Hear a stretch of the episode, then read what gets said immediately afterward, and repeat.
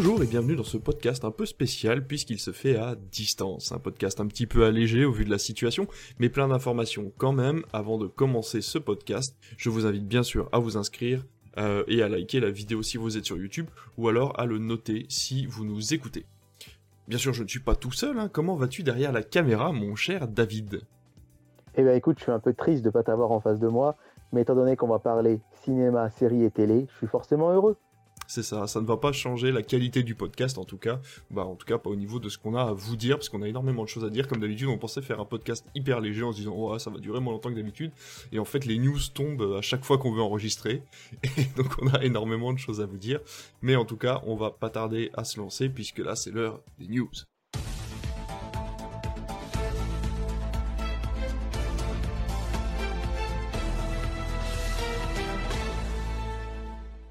Allez, du coup, c'est l'heure des news et je vais commencer. Avant de vous parler des plateformes qui partent, je vais vous parler de celles qui arrivent. Nessie.fr, c'est le nouvel acteur qui tente d'arriver sur le marché très saturé de la plateforme de films, mais son système sera différent des autres. Pas de forfait à payer, pas de pub, mais des bandes annonces avant et pendant le film, entre 3 et 4. En plus de ça, il s'agit d'un projet participatif, vous pouvez donc investir dès maintenant dans le projet, être actionnaire et donc acquérir des parts de la société. Attention, euh, ce genre de ce genre d'investissement est à risque, donc on ne vous conseille pas de le faire, je vous donne juste l'information.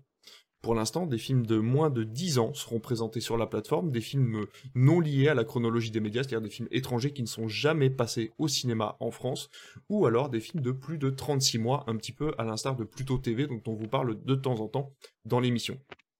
Donc une centaine de films au démarrage, trois nouveautés par semaine, donc jamais euh, de sortie cinéma.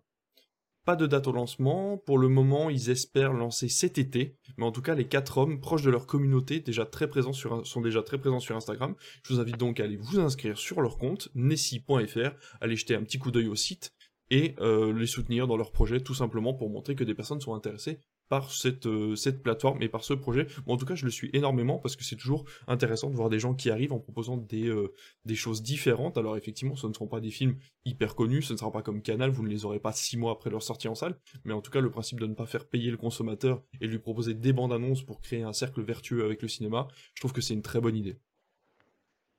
Bah, c'est une très bonne idée, effectivement. J'avais, honnêtement, hein, il y a cinq minutes que m'as présenté le projet, j'en avais jamais entendu parler. Euh, justement, je me posais la question, mais tu y as répondu, c'était comme plus tôt, euh, si on aurait de la pub par exemple, mais visiblement non, tu me dis c'est vraiment que des bandes annonces.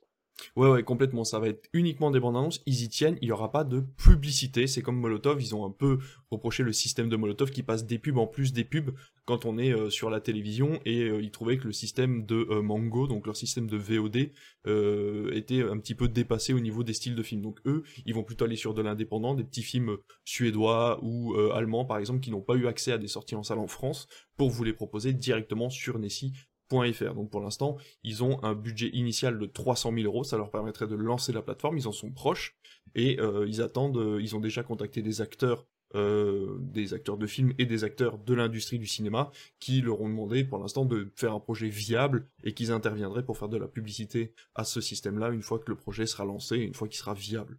Donc voilà, on est toujours dans l'attente, ils espèrent pouvoir se lancer cet été, mais en tout cas je trouve le projet hyper beau et hyper intéressant, donc si ça prend, bah j'ai envie de dire pourquoi pas. C'est vrai, ce qui est chouette, euh, effectivement, moi, c'est comme le, projet Canal Plus Première, on n'en a pas parlé encore euh, beaucoup cette saison, mais on en a parlé dans les précédentes saisons de Critflix. Le fait de proposer des films qui n'ont pas trouvé leur sortie en salle, je trouve ça vraiment euh, presque primordial, quoi. Donner un souffle à ce cinéma qui malheureusement n'a pas trouvé sa place sur les écrans Là, c'est totalement différent des films qui sortent directement sur les plateformes. C'est, un film qui sort sur Netflix, c'est pas que, que le cinéma en a pas voulu. c'est que Netflix a choisi de le produire. Là, c'est entre guillemets sauver des films. J'aime beaucoup cette idée. Et euh, sur Canal euh, très régulièrement, il y a des films. Ça a été le cas de On the Line, le fameux avec, avec Mel Gibson dans, sur le programme Canal Première. Et bah, c'est toujours intéressant de pouvoir découvrir D'ailleurs, ça mériterait une chronique, hein, On the Line. Euh, ah oui Vraiment. Ah ouais, vraiment. je ne savais pas que c'était un film français, en fait. Le réalisateur, il est français. Euh, ah. c'est censé se passer à Los Angeles, mais tout a été tourné à La Défense à Paris. 100% du film. tout le cast, ce ne sont que des acteurs américains. Tout le cast américain est venu à Paris, et y compris Mel Gibson, le rôle principal. Et euh, bon, on en parlera peut-être une prochaine fois, parce que là, je suis complètement hors sujet, mais le film, j'ai trouvé le film génial, mais j'ai tellement pas aimé les cinq dernières minutes que ça me l'a tout pourri. Ah, on en reparlera plus tard, mais, mais c'était super intéressant de, de voir justement un film dont on a été privé, entre guillemets, en salle. Après, il y a déjà beaucoup, beaucoup de films qui sortent. Hein. On est bien placés placé tous les deux en tant qu'exploitants pour savoir que on peut déjà pas tout passer ce qui sort. Mais justement, bah, avoir des solutions et en plus gratuites, c'est juste que du bonheur. Quoi. Ouais, complètement. en tout cas, tu vas garder la parole puisque de toute façon, on va parler d'un film qui lui est très très connu, d'une saga même. Tu vas nous parler de la saga Star Wars qui peut-être aura un nouvel opus. Eh bien, figure-toi que c'est sûr même qu'il y aura un nouvel opus de Star Wars, et je tiens cette information euh, du compte Twitter de Scott Gustin, qui est un, on va dire, un spécialiste de Disney, euh, qui, euh, a eu, qui a publié sur ses réseaux sociaux il y a quelques jours la nouvelle timeline de Disney. C'est le site premier à relayer ça chez nous en France. Et figurez-vous qu'on ne s'y attendait pas, mais qu'un film Star Wars va bien sortir au cinéma. C'est sûr, c'est confirmé et il est annoncé, en tout cas pour les États-Unis, pour le 19 décembre 2025. Pourquoi c'est intéressant? Eh bien parce qu'en fait, Disney a réussi à caler un blockbuster entre Avatar 3 et Avatar et bien 4. Sûr, et oui. Rappelons qu'Avatar 3 va sortir à Noël 2024 et Avatar 4 va sortir à Noël 2026. Il n'y avait donc rien au programme en 2025, comme c'est le cas cette année en 2023 d'ailleurs. Hein. Euh, c'est assez rare pour le signaler, et euh, même si ça avait été le cas l'année dernière en 2022, mais encore une fois, on était dans un contexte post-Covid, mais même je ne sais pas s'il n'y avait pas eu le Covid, si quelque chose serait sorti, mais rappelez-vous, hein, on a eu des Star Wars euh, tous les ans, en 2017, 15, 16, 17, etc., etc., pratiquement à chaque Noël, hein, le 7, le 8, le 9 ainsi que Rogue One, puisque Solo était sorti lui plutôt au mois de mai. et là, en fait, il n'y a rien cette année, en 2023.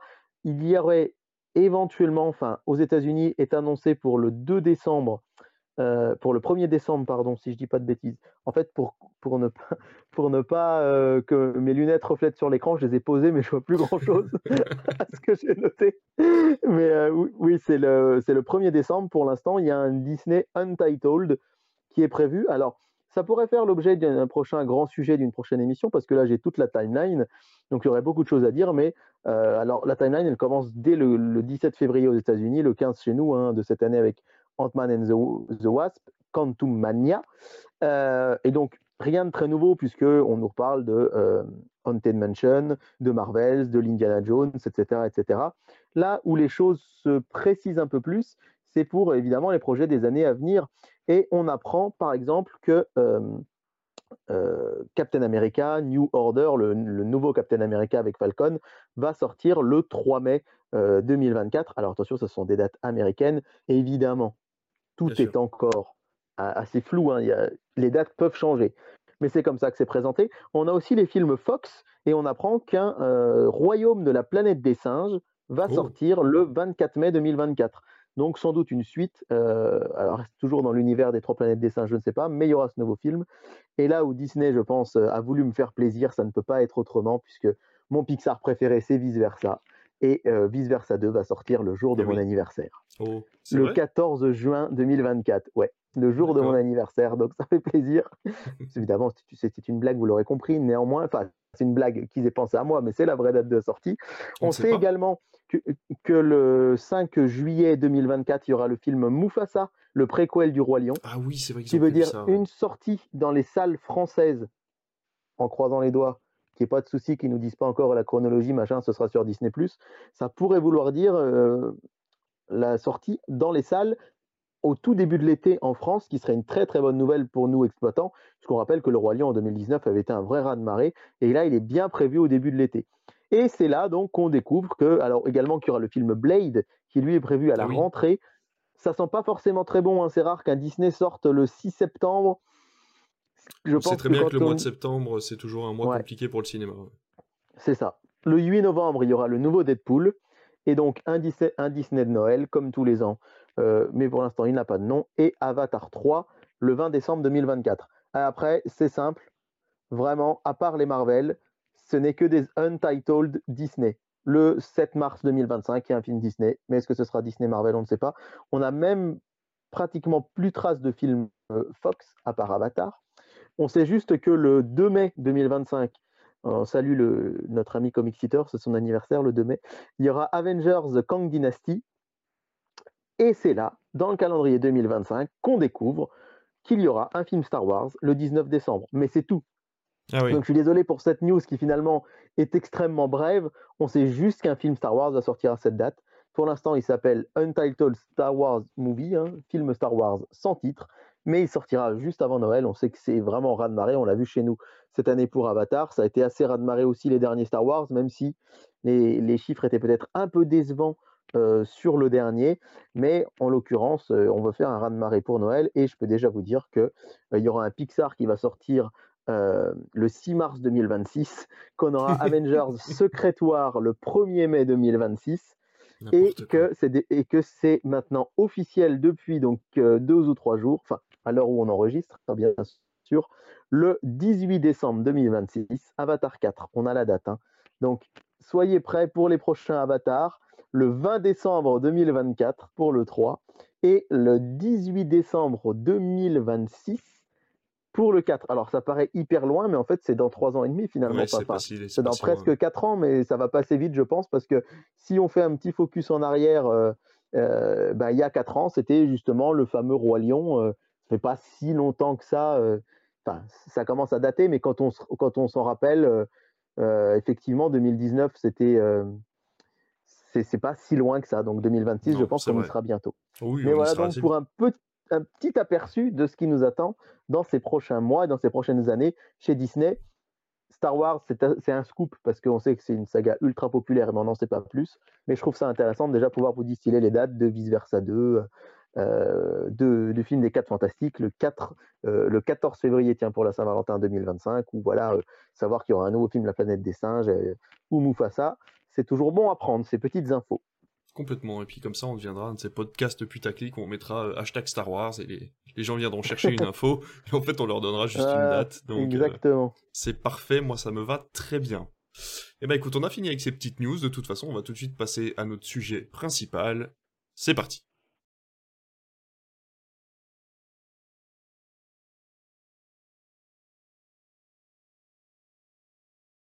Notre sujet principal cette semaine sera finalement au pluriel. On a décidé de continuer notre épisode Salto car de nouvelles informations sont arrivées sur nos écrans et on voulait vous les partager.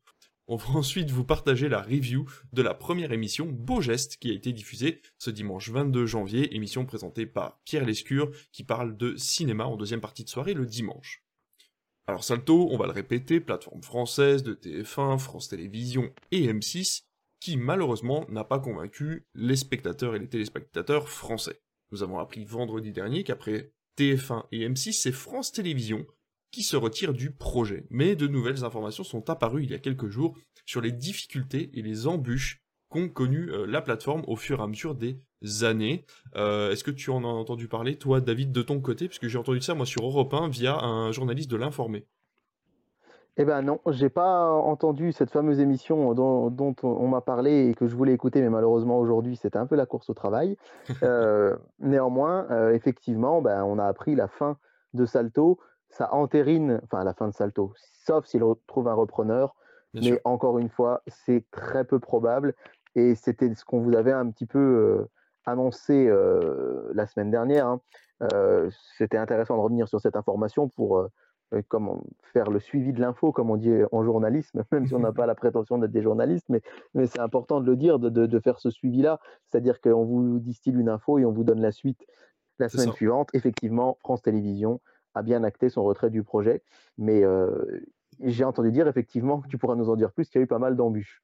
Donc oui, ce que j'ai appris en fait euh, via cette émission donc sur Europe 1 euh, Culture Média qu'on écoute beaucoup tous les deux, c'est que euh, l'autorité de la concurrence en fait euh, lors de la création de Salto a dit OK à TF1, M6 et France Télévisions même si ça commençait à, à bloquer un petit peu au niveau de au niveau de la concurrence, mais en leur imposant vraiment des choses très particulières comme par exemple euh, une euh, exclusivité beaucoup plus longue une, une obligation d'exclusivité en fait sur la plateforme beaucoup plus longue euh, et également euh, interdire les flux directs en fait depuis Salto, c'est-à-dire que les chaînes n'avaient pas le droit de mettre leur flux direct sur Salto pour empêcher d'avoir un flux, un nouveau flux euh, d'accès à ces trois, enfin à ces trois groupes finalement, et qui aurait pu concurrencer Molotov TV qui allait se poser sur un autre marché.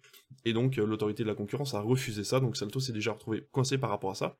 La deuxième chose, c'est que les box, en fait les fournisseurs internet ont refusé de mettre Salto dans leur forfait. Et on n'avait pas accès à l'application Salto depuis les box, à l'instar de Netflix ou Disney ⁇ ou même Canal, on a accès maintenant avec les box qui sont des Android TV, on a accès à ces applications, on peut payer un forfait qui nous permet de rajouter, en plus de notre forfait internet, les options Netflix, Disney ⁇ ou Canal. Salto, ça a été, euh, ça a été refusé en fait par les, euh, par les box en disant que voilà, ils n'avaient pas, euh, ils pas à avoir encore plus de publicité qu'ils ne l'avaient déjà, surtout que les chaînes de télévision, on en parle souvent, il y a des gros accords financiers entre pas mal de groupes, que ce soit entre Canal et les chaînes de télévision, ou entre les box et les chaînes de télévision, puisque les uns se payent euh, bah, à l'autre. Et je crois que d'ailleurs, c'est les box qui payent pour avoir les chaînes sur leur box. Et là, ils ont refusé d'en plus mettre Salto, qui leur aurait coûté encore plus d'argent pour encore plus de publicité pour ces chaînes-là. Donc euh, voilà, il y a eu pas mal de difficultés vraiment, ils ont eu pas mal d'embûches depuis que Salto a été créé, depuis qu'ils ont eu l'envie de créer Salto. Et puis on voit que de toute façon, ces groupes-là pas vraiment eu beaucoup de motivation non plus, je pense, de mon côté. Enfin, en tout cas, c'est comme ça que je le vois. Il n'y a pas eu beaucoup de motivation de leur côté à maintenir la plateforme et à en faire quelque chose d'inédit, puisque ça, ça ne restait finalement qu'une prolongation euh, des replays mm. euh, long terme des plateformes qui étaient déjà proposées, c'est-à-dire TF1 avec TF1 Max et euh, M6 Replay avec, je crois qu'ils l'ont appelé M6 Max ou Sister Max, je crois, quelque chose comme ça. Donc voilà. Ouais c'est des forfaits de 2-3 euros, alors que la plateforme Salto était à 6,99€, sachant que tous les replays de France Télévisions sont entièrement gratuits, puisque la puisque l'application France.tv est entièrement gratuite. Donc voilà, c'est très compliqué pour le spectateur français de se placer par rapport à ça, puisque les programmes qui sont sur TF1 Max et Sister Max ne sont pas disponibles sur Salto. C'est 6play. 6play, pardon, autant pour moi. sur 6play Max. la troisième chaîne. Ouais, voilà, c'est ça.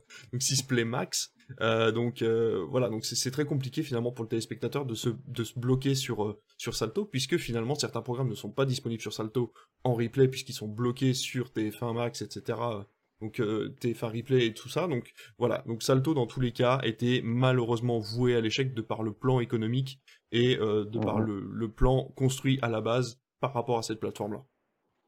Bah, c'est ça, moi, la, question que j'allais te poser, euh, tu y réponds un petit peu, c'est est-ce que toi, tu y croyais à Salto quand c'est sorti? Alors, malheureusement. Quel a été ton avis? Est-ce que tu as été abonné? Est-ce que tu as eu Salto ou pas euh? Ouais. Alors j'ai été abonné, tu te souviens, je ne sais pas si tu te rappelles, c'était une de nos premières émissions Critflix et j'avais voulu faire l'investigateur et donc du coup je m'étais inscrit pendant le mois gratuit à Salto et alors il y a beaucoup de choses qui m'ont convaincu avec Salto, déjà l'interface qui était très très très bien elle était de très bonne facture. Certains euh, programmes qu'on n'avait pas ailleurs, Desperate Housewives, Malcolm à l'époque, quand Disney n'avait pas mhm. encore racheté la Fox, on y avait accès depuis Salto. Donc ça c'était hyper sympa, il y avait des films inédits. Malheureusement quand Salto euh, a été annoncé, TF1, M6 et France Télévisions n'ont pas annoncé les programmes inédits. Ils n'ont annoncé finalement que le côté replay prolongé de leur plateforme déjà existante. Donc les gens se sont dit, bah à quoi ça sert de payer 6,99€ pour voir Camping Paradis et euh, Meurtre à machin alors que finalement, ils avaient énormément de programmes inédits américains qui sont arrivés sur la plateforme après, ils avaient des films aussi inédits, comme tu le dis, il y avait la collection des Harry Potter quand ils ont ouvert Salto.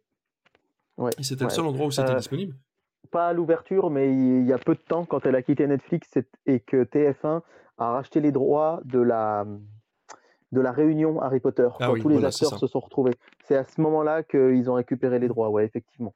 Voilà, mais dans tous les cas, je pense que commercialement, ça a été très compliqué. En plus, les groupes ont leur priorité par rapport à leur chaîne euh, linéaire, donc ils se sont très peu intéressés à Salto. Et donc en fait, euh, voilà, Salto est un peu laissé en décrépitude. Ils se sont dit bon, on lance le truc, si ça marche tant mieux, si ça marche pas, tant pis, là il y a eu énormément d'argent de perdu, donc là on est sur une impasse où finalement, à moins d'avoir un grand groupe qui veut racheter, donc euh, il expliquait qu'il y avait une possibilité soit de rachat de la plateforme, donc on avait parlé de ce groupe espagnol qui, bon, paraissait intéressé, mais qui avait quand même peu de chances que ça se fasse, et euh, la deuxième chose, c'est qu'apparemment il y a des groupes qui peuvent racheter le, portefeuille de clientèle, donc c'est-à-dire qu'ils peuvent racheter euh, le portefeuille et proposer aux clients de Salto pour un prix équivalent une option de leur plateforme à eux que ce soit Canal, Netflix, Disney+, ils peuvent aller racheter le portefeuille des clientèles, mais ils disaient que la plupart du temps, ce genre de manœuvre coûtait déjà pas mal d'argent et qu'en plus sans avoir la certitude de récupérer une majorité de la clientèle puisque les gens n'ont pas l'obligation de s'abonner à celui qui aura racheté le portefeuille. Donc voilà, c'est une opération qui est assez risquée et qui n'est pas forcément utile. Donc pour l'instant, il n'y a pas de solution à proprement parler pour Salto. La, la dissolution, enfin la fin du, du, du, du programme n'a pas encore été décidée la, fin de la plateforme n'a pas encore été décidée, donc on ne sait pas quand est-ce que ça va s'arrêter exactement, mais dans tous les cas, ça s'arrêtera avant la fin de 2023. Ouais, c'est vrai que c'est un peu un gâchis. Moi, je te cache pas que j'avais aussi un peu de mal à y croire, honnêtement. Euh, déjà, quand on nous a présenté Netflix à la française, tout ce qui est tatata à la française, c'est toujours risqué, c'est toujours casse-gueule. Alors, évidemment, ils n'y seraient pas allés, on aurait dit qu'ils auraient eu tort, mais je pense que face à un marché tellement concurrentiel, face à Disney, face à Netflix, face à Amazon, c'était très très difficile de trouver sa place. Alors, euh, bon, ils m'en voudront pas, je pense, de les citer, mais mon frère euh, et, sa compagne sont abonnés à Salto mmh. euh, parce que, ben, elle, plutôt fan de Plus belle la vie, donc pour revoir tous les épisodes, elle me dit plutôt que de me connecter sur France TV, d'avoir de la pub, des choses comme ça sur Salto, elle avait les épisodes en avance. Donc, c'est ça qui était aussi intéressant, c'était les épisodes en avance. Euh, il s'était abonné en fait à l'été 2021 pour pouvoir euh, voir Camelot, tous les Camelot, avant d'aller voir le film. C'est pas comme si euh, il avait un grand frère qui avait les Blu-ray, mais non, je plaisante, mais mais c'est vrai que voilà, il l'avait pris pour ça parce que c'était bien pratique pour eux. Et puis au final, ils l'ont gardé et ils aimaient bien, mais ils en avaient une consommation relativement bah, peu importante. Et là, c'est vrai que depuis que depuis qu'ils avaient qu'ils ont MyCanal, ben, ils s'en servaient très peu. Bah et moi, du coup, j'ai jamais eu Salto. J'ai même pas pris le mois gratuit. Alors là, je me tâte à le prendre euh, juste pour voir, quoi, histoire de me dire, de toute façon, ça va fermer, donc euh, peut-être qu'il y a des choses que je trouverai pas ailleurs. Mais dès le début, j'ai quand même eu du mal à y croire parce que, ben, comme tu le dis, euh, si on veut voir, si on va sur TF1, la MyTF1, on est sûr de revoir un ou deux Camping Paradis si on est fan du truc. Je pense qu'il y a assez peu de gens en France qui se disent Ah, il faut absolument que je puisse voir l'épisode 2 de la saison 3 de Camping Paradis, par exemple. euh, mais il y a des fans et je sais que je veux pas me montrer du tout condescendant envers ce genre de programme parce que moi j'étais le premier euh, à être super fan d'une famille formidable. Je sais pas si tu te rappelles avec Annie Dupéret, Bernard Lecoq, Jennifer Loret, tout ça. Euh, je regardais Joséphine Ange Gardien quand j'étais au collège. Hein. et, et, voilà. Donc, mais est-ce que c'est suffisant pour amener les gens à débourser de l'argent, je ne crois pas. Et, c'est un peu un gâchis parce que ce que je trouvais cool dans le projet, c'est vraiment de se dire que ben, pour une fois, TF1, France Télé et M6, les trois monstres de l'audiovisuel français, se tenaient la main. Et c'est cool, quoi. Enfin, moi, je suis toujours. Euh, c'est comme dans les films, on aime bien quand le méchant et le gentil ils deviennent copains à la fin. Bah là, euh, s'il n'y a pas de méchant, il n'y a pas de gentil, mais de voir des gens qui sont tout le temps la concurrence s'allier pour faire un truc ensemble, pour justement concurrencer un petit peu euh, les, Américains. Je trouvais ça le principe vraiment chouette, mais malheureusement, bon ben c'était un petit peu, euh, c'était un petit peu voué à l'échec et j'avoue que j'y croyais pas trop, mais que j'aurais préféré me tromper. Bah, en fait, le, une, des autres excuses qui est, ressortie, c'est qu'ils n'auraient pas dû se comparer à Netflix. Et là, ils sont arrivés en disant on va sortir le Netflix à la française, parce que c'était la seule plateforme, on va dire, connue à l'époque qui, qui, proposait à peu près les mêmes services. Mais à aucun moment, Salto en fait ne s'est vanté de devoir être le nouveau Netflix. En fait, ils ont juste voulu prendre un, exemple pour comparer un petit peu le service. Mais je pense qu'ils auraient jamais dû sortir cette fameuse phrase du Netflix à la française et simplement dire voilà, la France va sortir sa propre plateforme qui vous permettra de regarder des programmes français et des programmes américains ou internationaux rachetés par la France et voilà, peut-être essayer de monter le modèle un petit peu différemment que simplement on va copier Netflix, qui n'était pas du tout le cas, puisqu'ils n'avaient pas cette prétention-là. Surtout qu'ils sont partis avec beaucoup moins d'argent. On parle de 5 millions d'euros pour la construction de la plateforme, alors que euh, Netflix était à plus de 5, euh, enfin je sais plus combien de milliards d'euros. Euh, voilà, clair. au départ. Donc et en plus, la plateforme, enfin Netflix existait déjà à la base puisqu'ils louaient des DVD, donc ils avaient déjà un pécule de départ qui leur a permis de monter la plateforme Netflix avec des mmh. programmes originaux, ce genre de choses. Donc c'est vrai que euh, Salto n'avait à aucun moment, euh, n'aurait pas dû avoir la prétention de se, comparer à Netflix. Ouais. Non mais c'est sûr, alors bon, bah, wait and see, hein, mais je suis vraiment pas persuadé qu'il y aura un avenir à tout ça.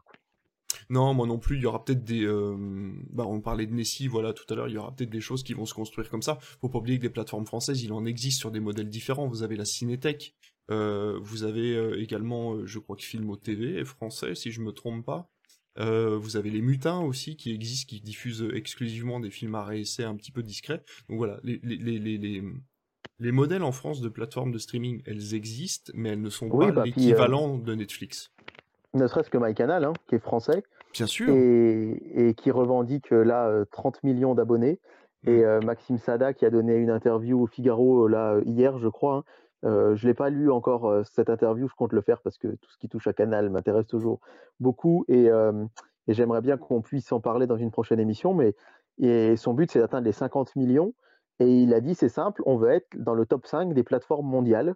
On y est presque. Il- et il a dit par contre, euh, je vais être franc avec vous, je sais parfaitement qu'on ne sera jamais devant Netflix, Disney Plus et Amazon. On n'essaye même pas.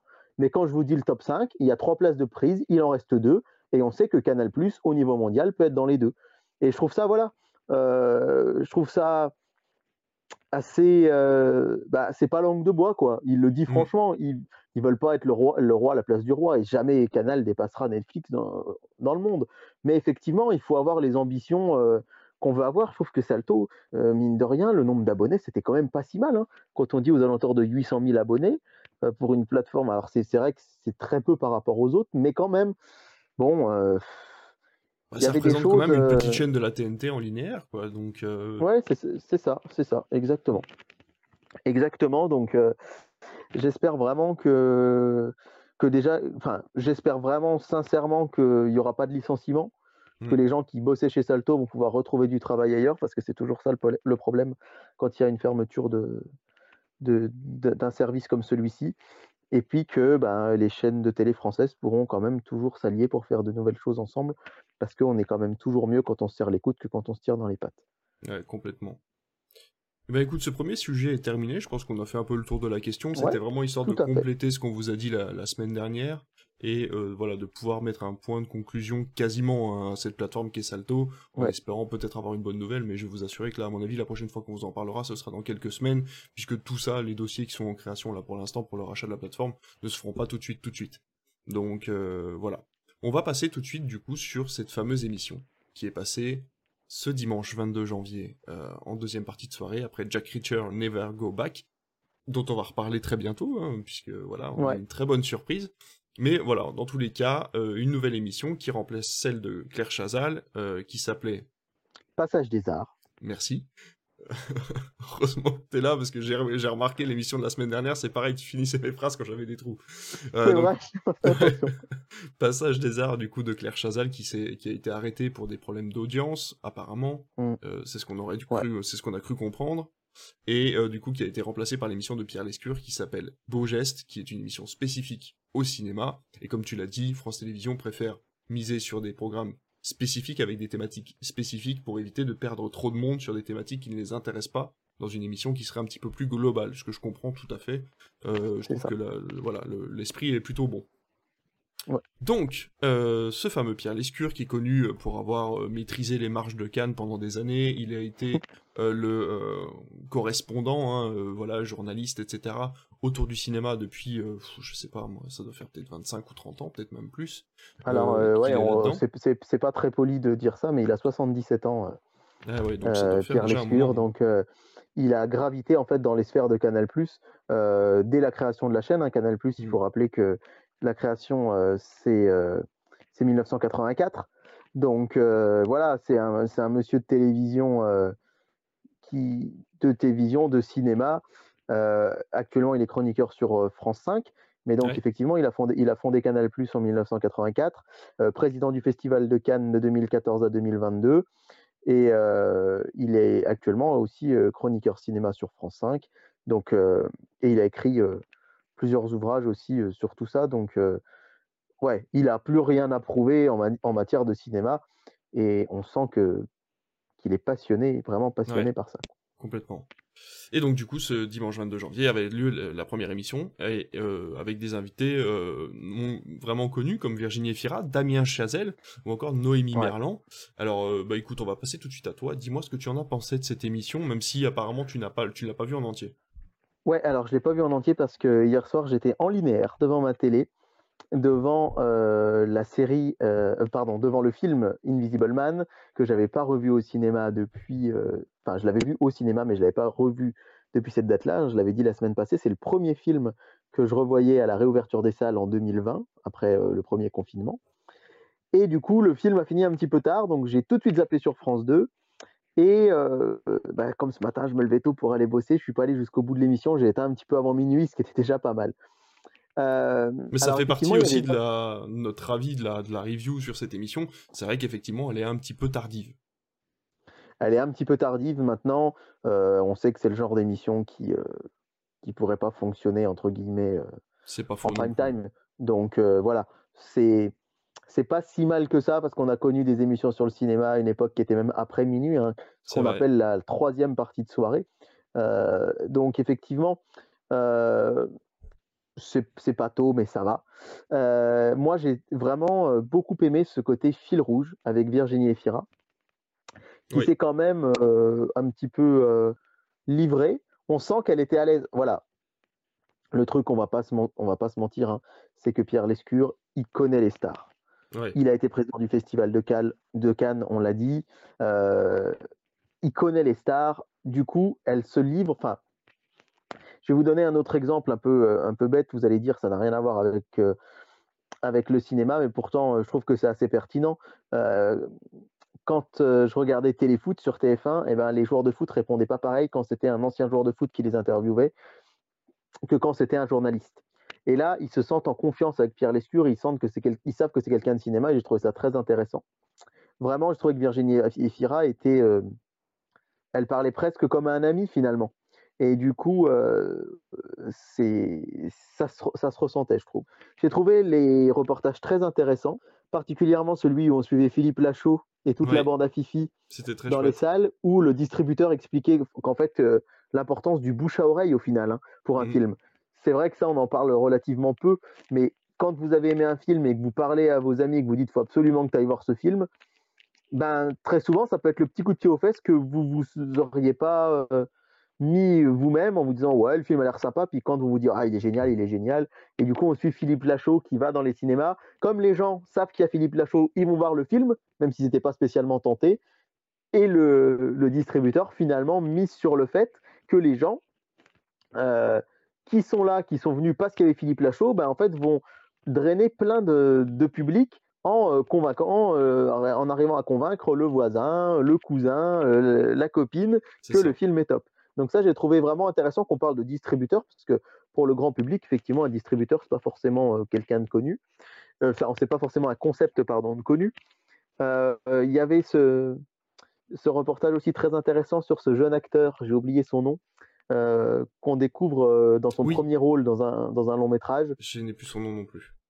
Où on voit les coulisses de ce film et j'ai trouvé ça vraiment très très bien. et puis bah, moi j'ai adoré l'interview de Damien Chazelle qui, qui parle de cinéma. Euh... un amoureux de Il y a des gens comme ça. rappelons que Damien Chazelle, il est à peine plus vieux que nous en plus. Et le gars a déjà réalisé Whiplash, euh, La La Land et donc Babylone. Et là aussi, comme Pierre Lescure maîtrise parfaitement son sujet, euh, j'ai trouvé les échanges avec Damien Chazelle passionnants parce qu'il savait lui poser des questions pertinentes sur ces films qu'il avait déjà fait. Et pas habituel. C'était pas des questions bateau, euh, voilà. C'est ça. Et j'en ai eu d'autant plus de peine de savoir qu'à l'international, Babylone marche pas très fort et que pourtant les critiques sont excellentes. Et en France, il démarre très bien par contre. Et ouais, il démarre très très bien en France. Ça, c'est une super nouvelle. Et, et j'ai trouvé ça vraiment passionnant de, de, se dire que Damien Chazelle il s'est livré, là, il a parlé de cinéma, de choses euh. Donc moi, j'ai vraiment été, euh, j'ai vraiment été convaincu. J'aurais juste peut-être un petit bémol, mais tu vas d'abord nous donner ton avis et j'y reviendrai plus tard. Et eh ben moi j'ai trouvé l'émission très gracieuse en fait dans sa construction, dans ses, dans son montage, le générique du début que tu as raté vraiment magnifique avec des extraits de films. Et où c'est marqué beau geste avec des, typos différentes qui correspondent à des époques de films qui sont vraiment très chouettes. Euh, j'ai adoré l'interview avec Virginie Fira, j'ai trouvé ça très naturel où justement quand t'as Gilles Lelouch qui vient lui faire une embrassade parce qu'ils sont tombés juste au moment où l'équipe de fumée fait tousser en fait était là dans le cinéma et eh ben, justement, quand j'ai allumé ma télé, Jean-Pascal Zadi arrivait pour te, ah bah dire où est-ce que j'ai. Du coup, euh, la, vanne de Jean-Pascal Zadi qui, est restée en fait, qu'ils n'ont pas coupé parce que bah, c'était quand même assez drôle cet échange avec Pierre Lescure.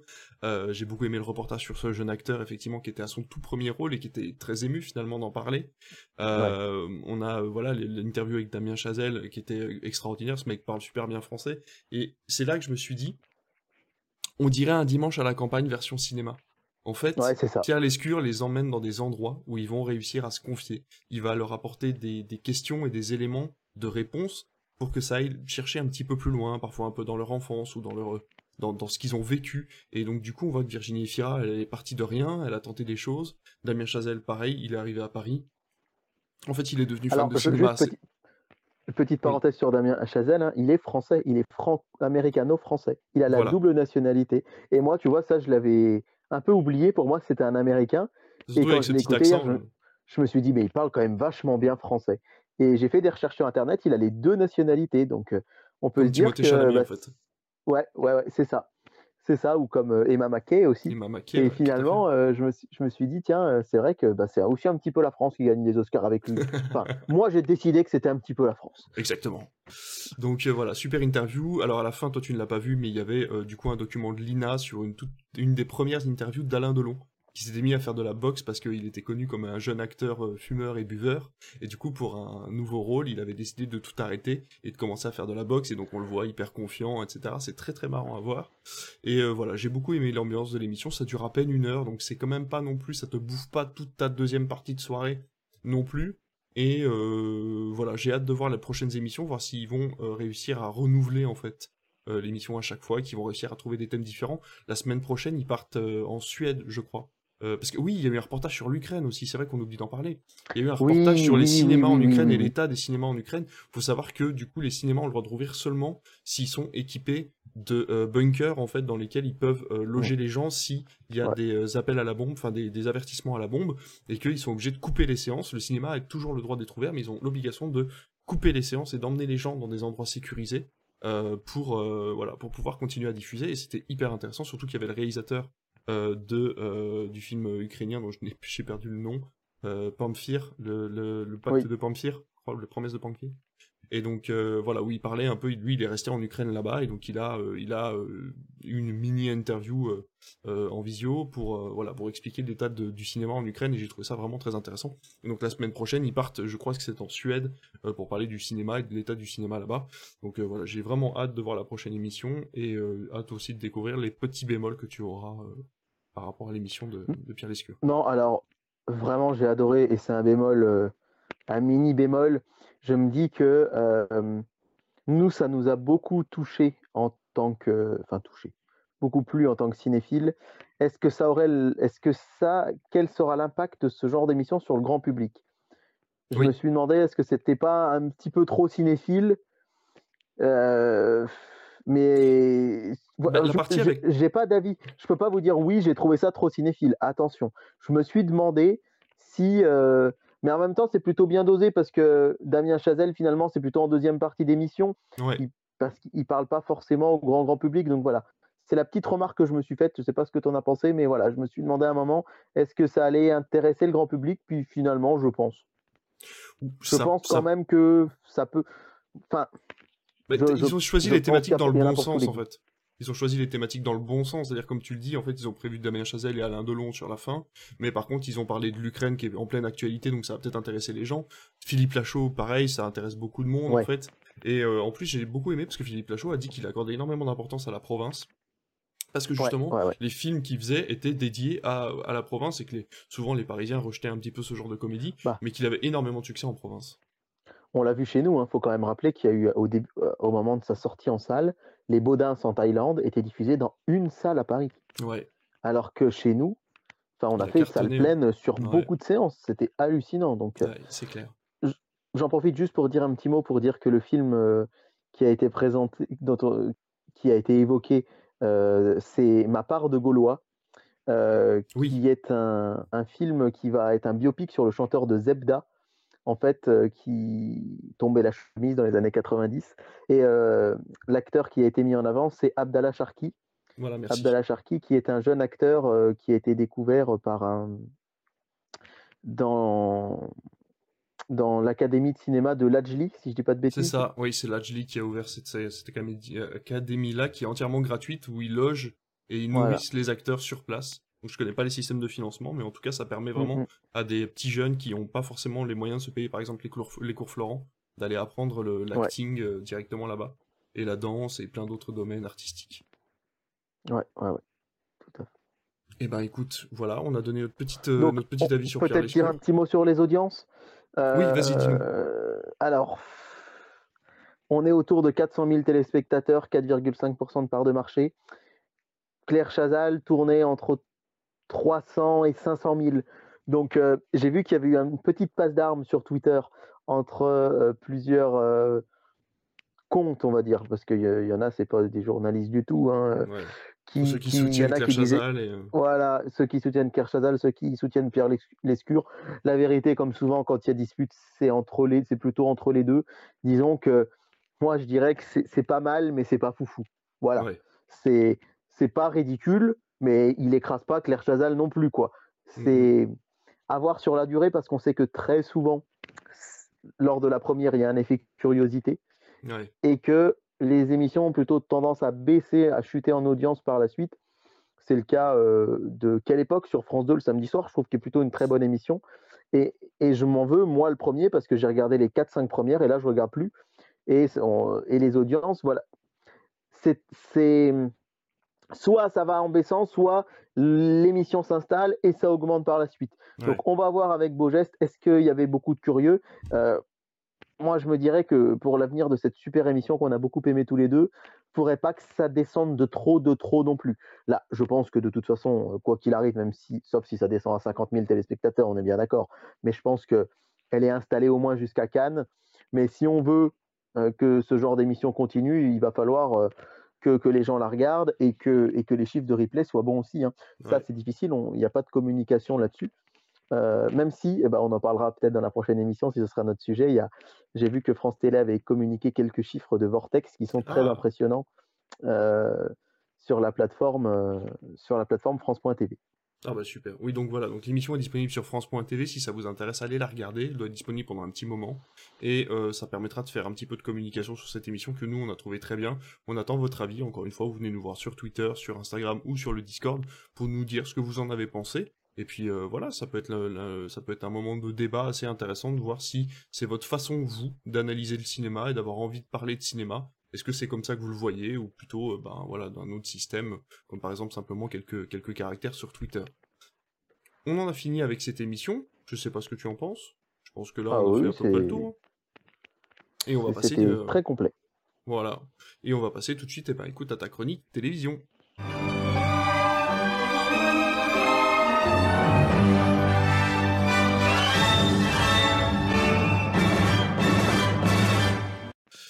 Eh ben écoute, c'est ta chronique télévision. On commence tout de suite, comme d'habitude, avec les audiences qu'ont regardé les Français cette semaine, mon cher David.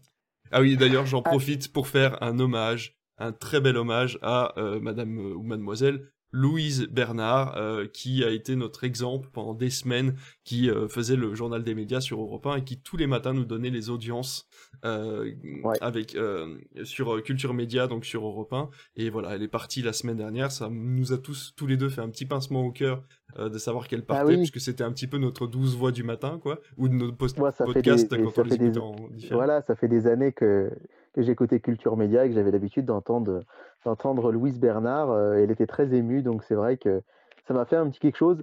Euh, et quand même, euh, Culture Média, ils sont forts parce que la seule fois que j'ai versé une larme en écoutant la radio, c'était il y a presque deux ans pour le départ d'Hélène Manarino Et ben voilà. qui présentait une super chronique. Alors maintenant, elle est devenue animatrice sur TF1, donc quand même, elle est passée d'un monde à l'autre hein, de, de chroniqueuse.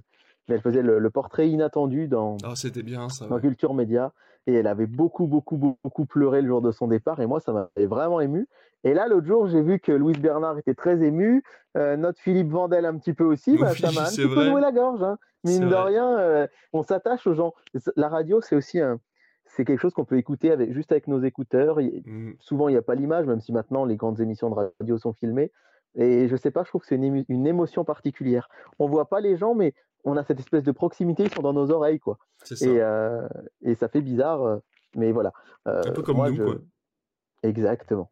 Donc vraiment, si vous devez écouter une émission de radio sur les médias, vraiment culture média, Ouais, euh, Europe chouette, 1, ouais. 9h, 11h, c'est vraiment chouette. Moi, je sais que sur la télé, j'aime beaucoup RTL. On refait la télé. C'est une fois par semaine seulement. Mais les podcasts, écoutez-les, ça dure 40, 45 minutes. C'est sur RTL le samedi midi de 11h30 à 12h30. Sinon, c'est en podcast et avec un invité par semaine. Et on refait la télé. C'est une des émissions qui sort le plus de scoops sur la télé. Vraiment, ils arrivent à ah, avoir plein, plein d'infos. Et puis, à la télévision, sur France 5, il y a la nouvelle émission C'est médiatique. Malheureusement, ah je n'en ai pas encore vu assez. mais je vais en parler justement de cette émission tout à l'heure. et voilà, petite parenthèse parce qu'on devait parler des audiences. mais finalement, euh, euh, voilà. Euh, on digresse, mais en même temps, là, c'est nos petits conseils vraiment. Mais Culture Média, c'est vraiment, c'est vraiment chouette. Hein. C'est vraiment une émission que, que j'aime beaucoup. Alors. Les audiences. Les audiences qu'ont regardé les Français ces derniers jours? je vais m'attarder sur deux jours. essentiellement, quand même vous dire que euh, les chiffres de la 7e compagnie le mercredi. Alors, on n'a pas le deuxième puisqu'on enregistre lundi soir, mais voir qu'ils ont fait pratiquement 1,4 million sur TMC. C'est fou. Hein. Alors que d'habitude, on se dit, euh, c'est vachement bien quand un film a fait 500 000 ou 600 000 téléspectateurs. La 7e compagnie fait 1,4 million, quoi. C'est le mercredi soir, elle vient talonner les grandes chaînes historiques, c'est incroyable. C'est fou. Et, et je me dis qu'on n'est pas au bout de les voir. Euh... Oh, j'adore hein, ce bon vieux chef Chaudard euh, et toute l'équipe mais quand même, c'est vrai que c'est assez impressionnant. Moi, je voulais revenir sur les audiences d'abord de vendredi soir, vendredi dernier, puisqu'on vous l'a dit, le vendredi, c'est un petit peu tout chamboulé en ce moment. Euh, on a un petit focus sur les audiences euh, cinéma de C8, puisque vous le savez, la chaîne en 2021, on vous en parle toutes les semaines, avait décidé de, mettre des films en prime time le soir. Ça avait marché moyen, ils avaient arrêté. Et là, ils ont recommencé en janvier. Et on, on était un peu focus là-dessus avec David au début du mois. Sauf qu'ils se sont mis à avoir de la concurrence de tous les côtés. et euh, y a ils étaient tout seuls sur le, sur le DOS. Et ben là, il y a plein de gens qui sont mis à diffuser des films. Ils ont encore écouté le podcast. Ils ont écouté le podcast. Ils ont dit, mais c'est vrai, on n'y a pas pensé. C'est 8 et tout seul. Il faut qu'on y aille. Voilà, c'est la faute de Netflix. Euh, et, on peut déjà vous annoncer que ce soir, hein, euh, ils auront de la concurrence face à eux, puisqu'il y a Divorce Club sur M6. Ce soir, c'est les Municipaux 2. il y a Divorce Club sur M6 et il y a également TMC qui ne passait pas de film avant euh, le vendredi et qui là dégaine les visiteurs. Donc, euh, les visiteurs 3, euh, ouais. Enfin, 3 ou 4, ça dépend si vous comptez en Amérique. Mais moi, je suis assez d'accord pour dire qu'en Amérique, ce film n'a jamais existé. jamais existé. et du coup, eh bien, figurez-vous qu'ils ont eu de la concurrence, mais c'est leur meilleure audience depuis le début d'année 2023, puisqu'ils ont fait 695 000 téléspectateurs avec les municipaux, le premier film. Qui est pas du tout à sa première diffusion en plus. Hein. Non, pas du tout, mais on sait que c'est un carton, les Chevaliers du Fiel, les gens adorent ça. Petit changement par rapport à ce qu'on vous avait annoncé dans l'émission de la semaine dernière, c'est qu'il y a eu du football sur France 3, puisque France 3 a décidé de diffuser Marseille-Rennes. Et donc, ben, les audiences de la soirée, ça donne quoi? Numéro 1, César Wagner, la, série de France 2, qui cartonne 4 400 000 téléspectateurs. Deuxième, notre fameuse émission dont on vous a beaucoup parlé la semaine dernière, La Famille en Or, version Astérix, avec 2 700 000 téléspectateurs, ce qui est plutôt pas mal. Ouais, c'est euh, ouais, c'est plutôt pas mal pour un vendredi soir sur un, ce qu'on appelle un one-shot. C'est-à-dire que les audiences sont souvent plus importantes le vendredi ou le samedi, mais quand c'est The Voice, quand c'est Colanta, des émissions qui reviennent régulièrement, là c'était un one-shot, c'était pas mal. Par contre, M6 qui fait 2 millions de téléspectateurs avec Épouse-moi mon pote, euh, le film de Tarek Boudali, on l'a dit, pourquoi M6 est venu mettre un film à ce moment-là le vendredi on n'en a aucune idée, mais ils ont fait 2 millions, ce qui est pas mal du tout. Mais alors, ce qui est assez surprenant, c'est que euh, ces 8, ils ont été balus, ils ont été balus. Ces 8, ils ont été, vous comprendrez, battus par Gulli. Ils ont été battus par Gulli, qui a fait 710 000 téléspectateurs avec le film Mathilda. Mais à culpa, je vous avais même pas annoncé que ce film-là passait la semaine dernière, ah, parce que je vous avoue que, Gulli, je regarde pas spécialement. Je regarde pas spécialement les programmes. Et alors là, il est passé et il est bien passé. Et euh, notez le, petit score quand même de France 5 avec le fameux La Boom éternel, histoire d'un grand film sans prétention. On vous avait dit, c'est une sorte de The Movies That Made Us euh, français. 510 000 téléspectateurs, c'est assez moyen. Mais c'est plus que la Boom 2 qui fait 369 000 sur TF1 Série Film. Vous vous souvenez, il y a 15 jours, on, s'était amusé de ça, de la situation de se dire, bah, il y a la boom face à un documentaire sur la boom, bah, c'est le documentaire qui a le mieux marché. Tant mieux. Donc voilà pour les audiences de vendredi, et puis évidemment, notre duel du dimanche soir. Bien sûr. Avec, euh, eh ben avec, avec David, on, s'est un peu planté. Hein. Oui, c'est vrai qu'on s'est planté euh, cette fois-ci. Parce que franchement, euh, excellente performance de Jack Reacher Never Go Back. 3 425 000 téléspectateurs. C'est 500 000 de plus que, enfin 450 000 de plus non, que, que TF1. Donc c'est rare, hein. depuis le mois de janvier, on vous donne les audiences de tous ces duels du dimanche, c'est toujours TF1 qui est arrivé premier. Et bien là, c'est France 2 avec Jack Reacher 2 et euh, un score excellent. On vous avait, rappelez-vous, la semaine dernière, on vous avait dit que la première diffusion avait fait 3,5 millions et là, ils ne font que 3,4 millions Si vous vous souvenez, Geostorm, il a baissé de plus de 600 000 téléspectateurs, je crois, entre la première et la deuxième diffusion. Les Tuches, c'était presque un million de téléspectateurs de moins, les Tuches 3. Là, c'est stable, c'est dire si les gens ont. Euh, c'est vraiment une sacrée performance. Hein. Je sais pas ce que tu en penses. quoi, les films d'action, ah bah, c'est ça prouve encore une fois que les films catastrophes, les films d'action, c'est des choses que les gens veulent voir le dimanche soir avant de repartir au boulot pour se vider la tête. Et du coup, bah, en fait, ça fonctionne très bien. Que Invisible Man, malheureusement, déjà, le thème, la thématique du film fait un petit peu film d'horreur. Je pense que les gens sont un petit peu partis en retrait par rapport à ça. Et euh, en plus de ça, c'est c'est pas une licence connue. Il n'y a pas d'acteur forcément connu à l'intérieur. Donc ça a forcément attiré moins de monde. Alors, j'ai pensé à toi quand j'ai vu que Jack Reacher avait gagné parce que je me suis rappelé de la grimace que tu avais fait la dernière fois quand je t'avais dit qu'il avait été battu par euh, Barbecue. Oui. Et du coup, je me suis dit qu'il t'avait vengé. Voilà, c'est ça. Alors, Invisible Man, c'est quand même 3 millions de téléspectateurs. Hein. Oui, c'est pas, mal. Hein. Oui, oui, c'est pas parce qu'on se rappelle les scores des films de, TF1 euh, pendant les fêtes, hein, qui étaient des fois à 2000, Valérian autour des 2 millions et quelques, c'était pas énorme. C'est pas mal du tout. Mais comme tu le dis, c'est vrai que tous les programmes télé l'ont annoncé comme un film d'horreur qui en soi n'est pas faux, et que moi, l'ayant revu hier, je me suis dit, c'est quand même du cinéma. C'est pas, c'est pas Geostorm, quoi. C'est un peu niche. permettez, c'est, c'est quand même. Il y a des très longs plans, des plans séquences très longs. Il y a des très longs plans où ça ne parle pas du tout. C'est du cinéma qui est quand même euh, assez pointu. Hein. C'est loin d'être un nanar. Euh, c'est loin d'être Geostorm, encore une fois, sans être condescendant. C'est plutôt un film de deuxième partie de soirée, quoi. Invisible Man, et donc il était aussi interdit aux moins de 12 ans. Ah oui. Et même si les moins de 12 ans, ils sont censés pas être devant la télé le dimanche soir, il y en a beaucoup qui le sont. Et les parents, s'ils les autorisent déjà à rester devant la télé, c'est pas pour les mettre devant un film interdit aux moins de 12 ans par contre quand même. Donc. Euh, Est-ce qu'il y a eu des coupes du coup? Eh ben, je sais pas. Moi, je me souviens pas assez du film pour me rendre compte. Euh, Normalement, c'est annoncé au début. T'as pas vu de panneau au début qui annonçait que c'était coupé? Non, non, non, non, non, non, il n'y avait rien du tout. Parce que j'ai entendu la musique de Ciné Dimanche, justement, de ma chronique, et ça ah. m'a fait plaisir. Mais voilà, donc euh, ça reste quand même 3 millions de téléspectateurs, et je salue l'audace de TF1 parce que autant euh, ils passent des bons films le dimanche, mais ils prennent pas souvent de risques. Ça, on va pas se mentir. Hein. et là, ils ont tenté et ça n'a pas été si mal. Donc voilà. Euh, David, tu es arrivé troisième parce que je crois que tu as regardé. Alors, pardon, je n'arrête pas de dire hier, mais on enregistre lundi. Hein. Euh, je le rappelle. Tu, es arrivé troisième, puisque je crois que, tu as, que dimanche, tu as regardé Capital, tu m'as dit J'ai tout à fait regardé Capital euh, en fond avec euh, le son à 3. Donc, c'est-à-dire vraiment, c'était quasiment inaudible, quoi. C'était vraiment pour faire autre chose en même temps.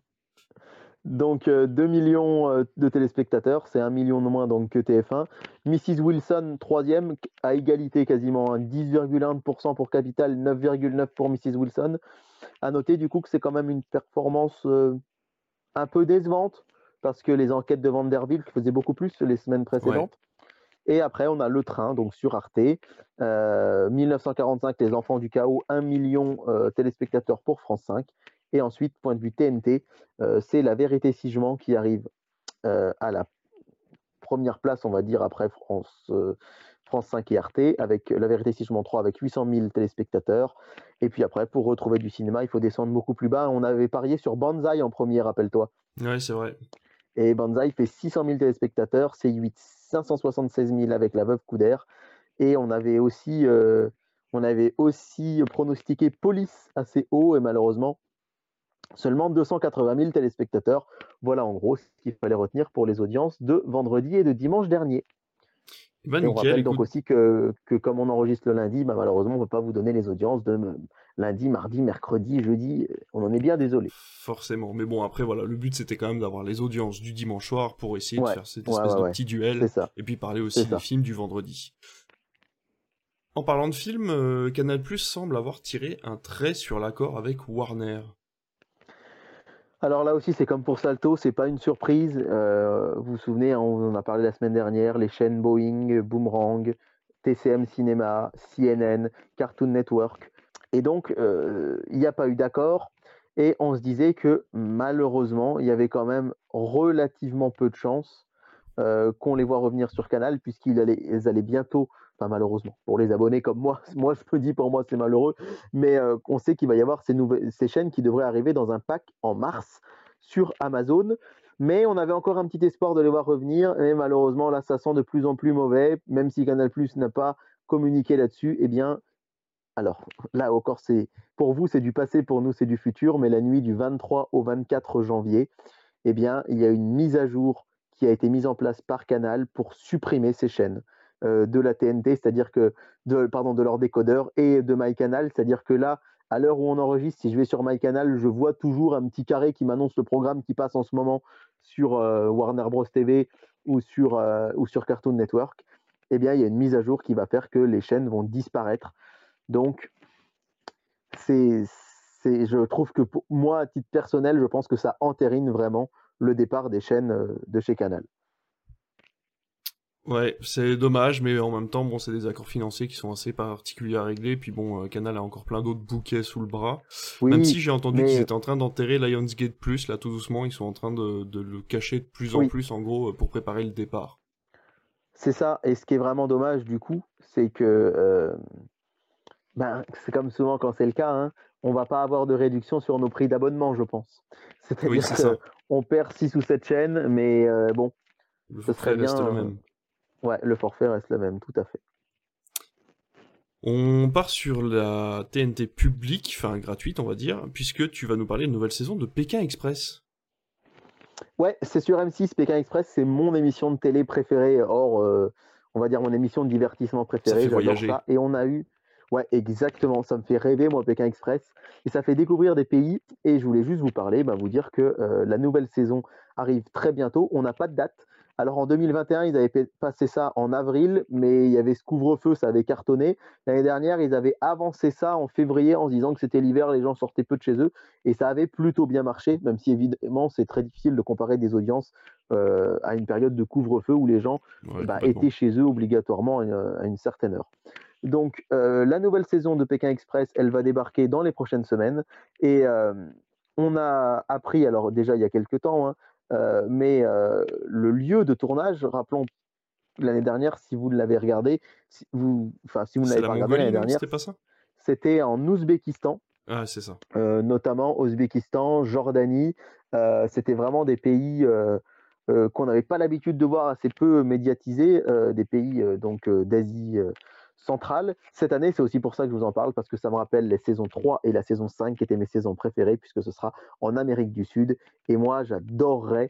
Euh, enfin, c'est des pays qui me fascinent. On avait eu une arrivée notamment dans la saison 5 à Ushuaia, euh, c'est-à-dire l'île la plus au sud du monde. Et là, cette année, donc Pékin Express va traverser trois pays.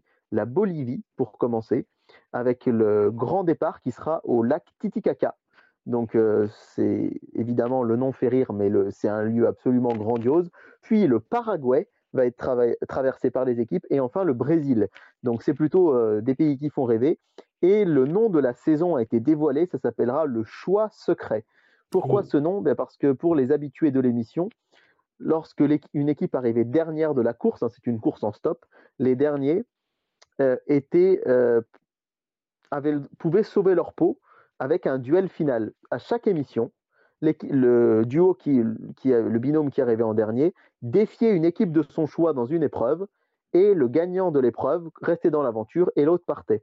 Eh bien cette année, ça s'appelle le choix secret, c'est la grande mécanique nouvelle du jeu, c'est que l'équipe qui arrivera dernière va affronter toujours en duel final une autre équipe Sauf que ce n'est pas les derniers qui vont la choisir, mais toutes les autres équipes qui vont voter à bulletin secret oh pour dire quelles équipes elles vont affronter. Donc ça risque d'être assez euh, chaud parce que euh, on va avoir potentiellement des équipes très fortes qui peuvent sauter parce que des autres voudront les faire partir, voyant que ce serait de la concurrence.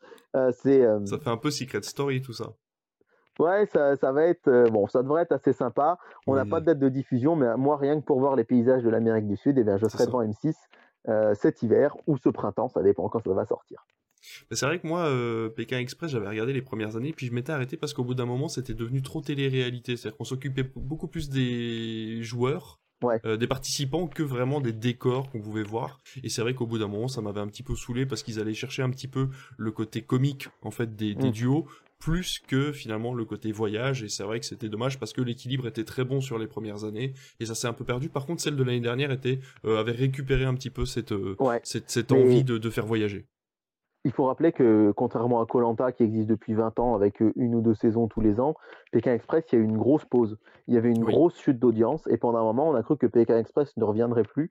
Et là ça fait trois saisons qui sont de retour à l'antenne et on avait eu alors cette saison rocambolesque en 2021 où le tournage a commencé euh, oui, puis c'était en, en, Ouganda et ça s'est arrêté à cause du confinement. Enfin, l'émission a été diffusée en 2021, mais c'était en 2020. Ça a été arrêté à cause de la pandémie. Et ils ont pu continuer la saison, mais en Grèce et en Turquie, je crois. C'est ça. Si je dis pas de bêtises, euh, avec un gros décalage. Et c'est vrai que depuis le retour de l'émission, déjà ça marche mieux parce qu'on a retrouvé l'esprit des premières saisons, évidemment, plus tourné sur les locaux, sur les paysages, sur les pays. Et moi, je suis assez enthousiaste là, à l'idée de, de, cette nouvelle mécanique, parce que c'est vrai que ça reste une course. Hein, c'est pas, euh, mmh, mmh, si on mmh. peut regarder des documentaires, on peut regarder Échappée belle ou Déraciné des ailes. là, c'est vraiment une course. Euh, mais en même temps, euh, moi, ça, ça me fait vraiment, vraiment, vraiment rêver ce genre d'émission. Oui. On va du côté de l'Elysée, puisqu'apparemment, Macron aurait convoqué des éditorialistes en secret. Explique-nous tout, qu'est-ce que c'est que cette histoire? Eh bien, euh, il faut rendre à César ce qui est à César. Hein. C'est euh, l'ami Sylvain qui nous écoute, on en parle toutes les semaines, mais qui m'a envoyé une vidéo, c'est vrai, assez euh, surprenante, c'est le moins qu'on puisse dire, de l'émission C'est médiatique qui a été diffusée dimanche sur France 5. Et on y apprend qu'en fait, deux jours avant la fameuse journée de manifestation pour les retraites, eh bien, Emmanuel Macron a convoqué en secret à l'Élysée les dix éditorialistes les plus influents de France. Alors, on va dire à peu, près un par grand média. Hein. Il y avait un journaliste de BFM TV, il y avait un journaliste du Monde, il y avait un journaliste d'RTL, il y avait un journaliste du journal des Échos. Et en fait, il leur a donné des, il leur a, il leur a donné des clés de langage, en gros, euh, de euh, ce qu'ils pensaient des manifestants et de ce qu'il fallait qu'ils disent de sa pensée à l'antenne tout en leur interdisant strictement de dire qu'ils avaient été convoqués à l'Élysée. Alors ça fait un peu de bruit cette histoire-là, parce que effectivement, euh, un président de la République qui convoque des journalistes, ça se fait régulièrement, mais là, entre guillemets, et alors attention, hein, je ne remets pas en cause l'honnêteté des journalistes qui y sont allés, bien au contraire, c'est plutôt là, on peut quand même un petit peu se demander euh, euh, les intentions du président de la République qui va euh, dire à des journalistes, alors il faudra dire que pour moi, la réforme des retraites, c'est ça, ça, ça, ça, ça, ça, ça, ça, Et là où les équipes de ces médiatiques sont très fortes, c'est qu'ils ont compilé à la fois des articles du Monde ou euh, des propos de Benjamin Duhamel de BFM TV et qu'on retrouve en fait exactement les mêmes mots, les mêmes phrases, celles que le président de la République leur a dit en secret. Et alors, eux, n'ayant pas le droit de dire qu'ils ont été convoqués, ne le disent pas. Donc encore une fois, hein, c'est pas euh, contre les, éditorialistes, mais vraiment c'est pratique du président de la République qui convoque des journalistes pour leur dire voilà ce que je pense de la réforme des retraites, c'est quand même limite, je trouve. Ouais, j'avoue, j'avoue. Et je sais pas ce que je pense que c'est une affaire qui peut-être va un petit peu grandir et qui risque un petit peu d'attiser plus la grogne qu'autre chose. Alors, la preuve, c'est que l'info, elle est sortie. Hein. Donc, euh, il y en a forcément un des disques à lâcher le, dos. Euh, mais c'est compliqué pour la euh, liberté de la presse, là. Ouais, ouais, ouais. ouais. Alors, je vous invite à aller voir. effectivement, il y, a une petite séquence. là, c'est un l'émission C'est médiatique qui a qui a diffusé ce, tweet où, euh, on a, un, extrait euh, assez édifiant. Allez voir cette émission, hein, euh, c'est médiatique en replay sur France.tv et vous verrez quand même que c'est assez surprenant hein, d'entendre tout ça. on se demande un petit peu dans quel monde on vit. On repart du côté des bonnes nouvelles quand même, puisque on repart, Canal+, encore eux, du coup, repartent plutôt sur les sports cette fois-ci, puisqu'ils ils ont réussi à acquérir une grosse licence de sport. Alors, c'est du football et c'est la Coupe du Monde des clubs. C'est quelque chose, c'est une compétition qui est, euh, on va dire, en voie de devenir plus célèbre. La Coupe du Monde des clubs, elle existe depuis des années et là, la FIFA a vraiment envie d'en faire un événement, on va dire, le plus populaire possible. Et ce qui est assez surprenant, c'est qu'elle euh, n'avait encore pas de diffuseur, alors qu'elle va avoir lieu là tout prochainement, la première semaine de février. Ah, et c'est Canal qui a acquis les droits pour mettre un petit peu, on va dire, de, de contenu aussi sur ces chaînes Canal et Canal Foot, Canal 360. Rappelons que ces nouvelles chaînes sont apparues cet été dans la grille de Canal. Et là, on a appris ce matin, alors, pardon, on a appris lundi matin. C'est vrai que du coup, si l'émission elle sortait ce soir, on serait les premiers sur le scoop. Mais on a appris que c'est Canal donc qui avait récupéré les droits. Qu'est-ce que c'est la Coupe du Monde des clubs? Eh bien, c'est tout simplement un championnat qui oppose le champion d'Europe. Alors, je parle des clubs hein, encore une fois. Donc, le vainqueur de la Ligue des Champions, le vainqueur de la Ligue des Champions asiatique, le vainqueur de la Ligue des Champions d'Amérique du Nord, le vainqueur de la Ligue des champions d'Amérique du Sud, d'Afrique et d'Océanie. Il y a donc six équipes qui s'affrontent et on peut d'ores et déjà vous annoncer que les demi-finales seront diffusées les 7 et 8 février à 20h sur Canal Plus Foot. Donc là, c'est une exclue pour la chaîne Canal Foot. La finale pour la troisième place, ce sera sur la chaîne Canal Plus 360, ex Canal Plus décalé et que la finale, par contre, le 11 février, ce sera sur la chaîne Premium, sur la chaîne Canal+. C'est donc plutôt un bon coup, parce que si euh, l'info sort aussi tard, c'est que ça n'a pas dû coûter cher du tout, c'est que la FIFA avait sans doute pas trouvé de preneur, mais c'est l'occasion quand même de voir des grandes stars du foot, et on sait que Canal, ben, sur le foot, euh, et je trouve ça plutôt sain, hein, on l'a entendu euh, dans l'interview de Maxime Saada à RTL l'autre jour, a plutôt choisi de faire le pas, de se dire bah, on a d'autres sports, on a la Formule 1, on a euh, le rugby, euh, on ne mise pas tout sur le foot comme le canal qu'on a pu connaître nous plus jeunes. Donc sur le foot, ils ont encore deux matchs de Ligue 1, mais ils ont, ils ont surtout le championnat d'Angleterre, et la Ligue des Champions, qui sont vraiment des choses très porteurs en audience. Mais de temps en temps, ils font des petits coups comme celui-ci. Et je trouve que c'est plutôt, c'est plutôt une bonne chose parce que ça va permettre bah, aux abonnés de se mettre du foot sous la dent avec des stars internationales et une compétition qu'on connaît assez peu. Donc ce sera les 7, 8, 10 et 11 février sur Canal Plus Foot, Canal Plus Sport 360 et Canal Plus. On reste sur notre boîtier canal satellite et on se dirige vers Polar Plus qui va diffuser une nouvelle série. Tout à fait, et ça, ça me tenait à cœur de vous en parler et parce que je me dis c'est aussi l'occasion, alors on fera peut-être pas ça toutes les semaines, mais j'avais aussi un petit peu envie de mettre en lumière ces chaînes dont on parle assez peu, les chaînes de l'ex-Canal Sat, comme tu disais, puisque bah, on vous parle toujours de M6, de C8, de TMC, etc. etc. Mais il y a aussi des chaînes euh, qui existent sur Canal et sur euh, d'ailleurs d'autres bouquets satellites. Hein. Il n'y a pas que Canal, bien évidemment. Et là, en l'occurrence, j'avais envie de vous parler de la chaîne Polar Plus et de la diffusion de la série événement qui s'appelle La disparition de John Darwin.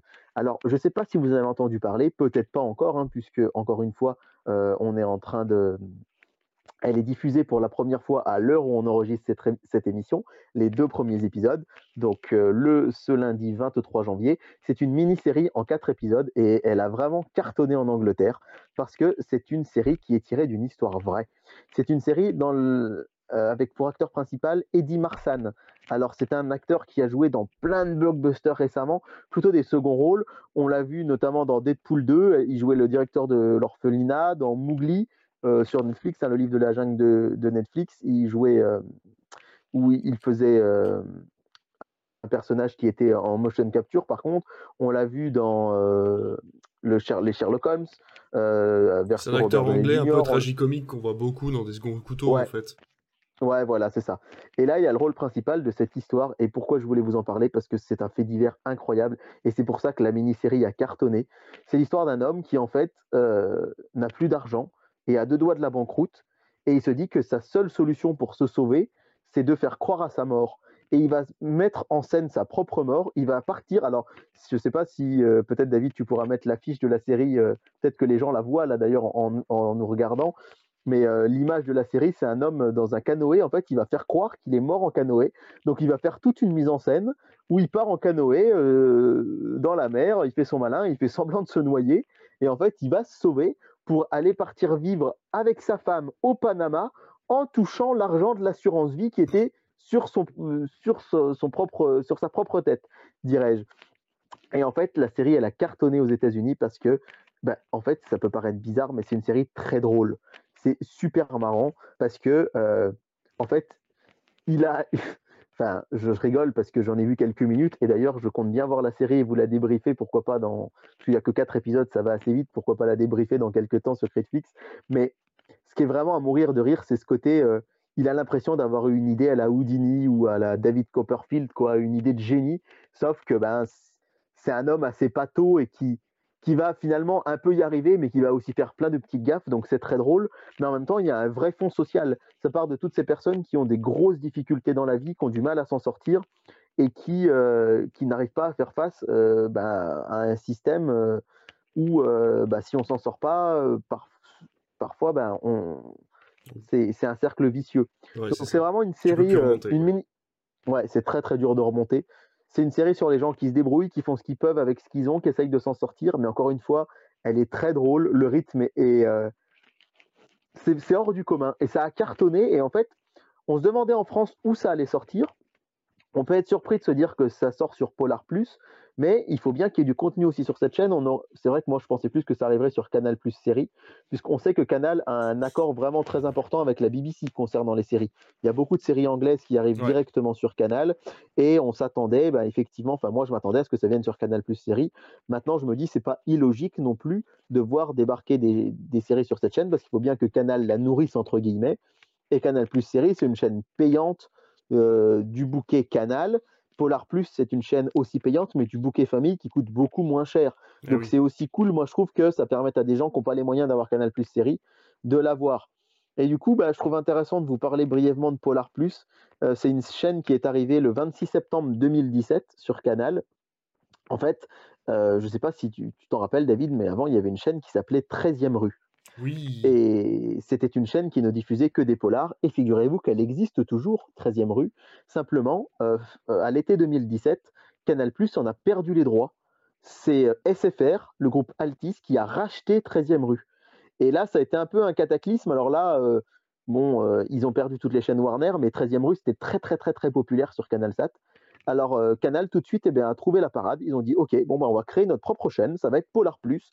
Ce sera les mêmes séries que sur 13e rue ou presque, mais on va en faire euh, un étendard de, des polars et ça marche très très fort. Euh, et, vraiment c'est une, vraiment une chaîne que que je vous invite à découvrir plus en profondeur parce que encore une fois, il y a beaucoup de séries qui passent dessus. Il faut rappeler quand même que c'est la chaîne qui a eu un moment l'exclusivité de séries comme Dexter, comme Brotherhood, ah par exemple. et il y a un gros, un gros, gros, gros partenariat actuellement entre la BBC et Canal, comme je vous le disais. Et donc les séries arrivent directement dessus. ils ont un gros partenariat aussi avec les pays scandinaves. Il y a énormément de séries policières scandinaves qui passent sur Polar Plus. Et tous les jeudis soirs, il y a deux films et ça m'a permis notamment euh, de découvrir, il n'y a pas très longtemps, le sixième sens, mais pas le sixième sens de Night Shyamalan, hein, le sixième sens de Michael Mann, qui mmh. raconte euh, les origines d'Hannibal Lecter. Ah c'est un film qui a, eu un, immense succès, je ne l'avais jamais vu. Et tous les jeudis soirs, il y a des polars français, américains, anglais. Euh, là, pour vous donner un ordre d'idée, c'est Vidoc, Vidoc qui va passer le 2 février. Donc, c'est un, pour le coup, c'est un, un film relativement récent, hein, de, qui a une vingtaine d'années, un film français. Mais la semaine dernière, c'était un film euh, avec euh, Yves Montand. Et là, je, à l'heure où je vous parle, sous les yeux, euh, j'ai mon PC. Je ne sais pas si on le verra. Hein, et je suis sur la page Polar Plus et je suis allé voir. Et en fait, je me dis, c'est vrai que c'est dingue. Ils ont tout un catalogue. Alors, deux séries anglaises, je vous l'ai dit, donc La disparition de John Darwin, la série dont je vous parle depuis tout à l'heure. Je ne sais pas si je vous avais dit le titre d'ailleurs. Il y a Suspect, Suspect, c'est une merveille, paraît-il, une série anglaise qui raconte un, flic qui enquête sur la mort de sa fille. Et euh, il paraît que c'est une série qui est vraiment très très prenante. Donc énormément de séries anglaises, énormément de séries scandinaves, hein, Black Sands, The Dark Art, The Machinery par exemple. Et ce qui est très fort aussi, c'est qu'ils ont un partenariat avec euh, des séries américaines en première diffusion. C'est-à-dire qu'ils euh, sont vraiment les premiers à pouvoir la, les diffuser en France. Je vous l'ai dit, hein, il y a eu euh, Dexter en son temps. Là, actuellement, par exemple, il y a Pretty Art Chased, euh, qui est une série euh, américaine qui a cartonné aux États-Unis. Et ce qui est assez amusant, c'est que ce sont des séries qui viennent de tout un tas de chaînes et d'univers différents. C'est ça aussi que je voulais relever, c'est que Pretty Art Case, c'est une série qui est produite par Amazon. Donc chez nous, on pourrait s'imaginer que ça, que ça arriverait euh, sur Prime. Eh bien non, c'est Polar Plus qui a récupéré les droits. Donc c'est une série euh, d'Amérique du Nord, euh, canadienne en l'occurrence, euh, qui a cartonné aux États-Unis. Vous avez aussi L'Aliéniste. Alors, je ne sais pas si tu as entendu parler de L'Aliéniste, David, Si, oui. avec Dakota Fanning et Daniel Brühl. Ouais. L'Aliéniste, c'est une exclusivité Polar Plus et c'est une série Netflix à l'origine, mais Netflix international. Et en France, c'est Canal qui a récupéré les droits et pas la plateforme Netflix. Et Canal qui l'a récupéré donc pour Polar Plus. Ils ont aussi Justified qui euh, marche Ouais. beaucoup euh, aux États-Unis également et qui pour le coup est une série euh, FX, donc euh, une chaîne américaine câblée. Donc euh, voilà, Polar Plus c'est une chaîne que moi, c'est pour ça que je voulais vous en parler ce soir parce que moi-même je me rends compte que je la regarde trop peu et qu'il y a plein de petites pépites et vraiment la disparition de John Darwin, bah, c'est l'occasion de vous dire que si vous avez un abonnement Canal, euh, eh bien, allez voir, allez voir ces, pet- ces- ces séries dont finalement on parle assez peu et qui sont de, de vraies, de vraies petites pépites d'or. Et euh, d'ailleurs, pour terminer, euh, j- j'ajouterais qu'en journée, euh, il y a aussi des, alors, il y a, il y a aussi des séries françaises en journée sur Polar Plus. hein. C'est eux qui ont les droits des fameux meurtres à les premières saisons. Donc il y a Meurtre au Pays Basque, Meurtre à Orléans, etc. Ils ont aussi les droits de PJ, la série française qui passait le vendredi sur France 2, je ne sais pas si tu t'en rappelles, euh, Oui. Boulevard du Palais, Femme de loi, Avocat et Associés, c'était les séries France 2. Et côté TF1, ils ont, pardon, Femme de loi TF1 et Navarro aussi. C'est marrant, mais en après-midi, il y a Navarro. Et ils ont aussi euh, l'intégrale de Luther avec euh, Ah oui, Idriss Elba. euh, Idriss Elba, voilà. Euh, L'intégrale est aussi sur Polar Plus. Et vous avez, je ne mens pas, des dizaines, voire des centaines de séries euh, en intégralité sur la chaîne. Et c'est dans le pack famille de Canal Plus. Donc, encore une fois, c'est vraiment pour pas cher. Et là, d'ici que vous ayez fait le tour, faut vous lever de bonne heure. Eh ben écoute, on ira acheter un œil, y a pas de souci. De toute façon, moi j'ai encore mon abonnement Canal Plus pour quelques temps, donc j'irai regarder Bah, et ça. alors là, la, la série dont je vous parle, je crois que je l'ai dit, hein, mais c'est que 4 épisodes. Donc, euh, Ouais, donc et c'est une mini-série. Il n'y aura jamais de suite. Ça marche. Eh ben écoute, tu vas nous parler du programme du 28 janvier au 3 février, si je ne me trompe pas, Ouais, je, avant de terminer cette émission. je suis désolé si c'est faux raccord avec le reste de l'émission, mais si tu le veux bien, je vais remettre mes lunettes. Vas-y, vas-y. Parce que là, on enregistre depuis un petit moment et je commence à avoir un petit peu mal à la tête. Wow, je vois la vie en HD. Je viens de passer de 480p à 4K, c'est formidable. Alors, le programme de la semaine, on va commencer par dimanche, puisque vous le savez, le samedi, il y a rarement des choses intéressantes à part la semaine dernière. On vous a parlé euh, du retour de Top Gun en prime time sur Canal. Donc, je rappelle hein, que euh, là, on va vous parler des programmes qui vont du dimanche 29 janvier au vendredi 3 février. C'est ça. Et, et, et, et, et, et, et, ça veut dire que dès la semaine prochaine, on va vous parler de quoi? Du programme des vacances scolaires, puisque les vacances Oui. scolaires euh, de la zone. euh, bah mince, c'est la mienne, mais je sais plus laquelle c'est. C'est la la, la zone A, voilà. Dans le temps, on était en zone B, la Bourgogne, on a été changé, voilà. Les vacances scolaires de la zone A commencent le vendredi 3 février, et donc il va y avoir des programmes un petit peu spéciaux qui vont chambouler un petit peu tout ça. Je sais pas si on va faire des news du coup. Non, mais euh, c'est pas si. C'est Ouais. pas Noël, hein. c'est pas. Noël, il n'y aura pas des films en journée, des choses comme ça. Ça Mais je peux d'ores et déjà vous dire que euh, le 10 février, allez, c'est une, une, une info euh, que je vous lâche avant la semaine prochaine. Bah, par exemple, M6, le 10 février, c'est un vendredi, va passer en prime time Vaiana. Oh, Et ça, déjà, ça va être un petit événement, je pense. J'avoue. Alors, on commence par le duel du dimanche soir, cher David, qui nous confirme que c'est bien une surprise pour toi Ah bah oui, toujours. Et que tu ne sais pas, euh, je le dis, hein, parce que c'est, il paraît que c'est sympa. On m'a dit que d'avoir la surprise, que de voir que David est, est, est sincèrement surpris de ce que je lui annonce. Alors, eh bien tiens, je vais essayer de te faire deviner quel film sera sur TF1. Allez. C'est un film qui, lors de sa dernière diffusion, a fait 5 500 000 téléspectateurs. C'est un film de super-héros. Donc c'est assez rare, hein, un film de super-héros qui fasse un tel score, même si on était en période de couvre-feu. C'est un film de super-héros, c'est une un origin War- story, C'est un Warner. et c'est un. Warner.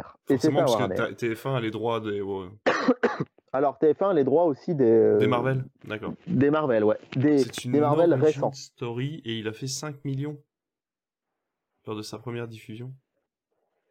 Ouais. Bon, bah ça va être euh, Man of Steel. Aquaman Aquaman. C'est Wonder Woman Ah, qui va être diffusé Woman. par TF1. D'accord. Le premier. Wonder. Woman, le premier, de Patty Jenkins avec euh, Gal Gadot. Alors attention, il est possible que le film soit déprogrammé. Oh. puisque ce dimanche soir aura lieu la finale du championnat du monde de handball et l'équipe de France est actuellement, au moment où on enregistre, en quart de finale. Si elle se qualifie, la finale aura lieu dimanche soir et TF1 enlèvera Wonder Woman pour passer la finale de la Coupe du Monde. Donc voilà, c'est entre parenthèses. Euh, J'avoue que c'est ce- un choix qui. En ce Pardon moment, les, les- en ce moment, les, les films sont diffusés, les matchs sont diffusés sur TFX, si je me trompe pas, non C'était pas ça? Ouais. Oui, alors il y a même des. C'est même. euh, C'est là où je trouve que c'est un peu triste, c'est que TF1, comme je vous l'ai dit l'autre fois pour la Coupe du Monde de rugby, il va être là que pour les gros, gros, gros, gros, gros événements qui font beaucoup, beaucoup, beaucoup, beaucoup d'audience. Et euh, ils n'ont pas passé tous les matchs de l'équipe de France euh, sur TFX, c'est-à-dire qu'il y a des matchs qui ont été diffusés que sur Beansport en version payante du coup. Donc c'est un peu dommage. Euh, là, il y a eu euh, sur TMC euh, dimanche soir le France-Espagne, ou sur TFX, je sais plus, qui, a, qui a bien fonctionné. Mais là, effectivement, demi-finale et finale, s'il y a lieu, ce sera sur TF1.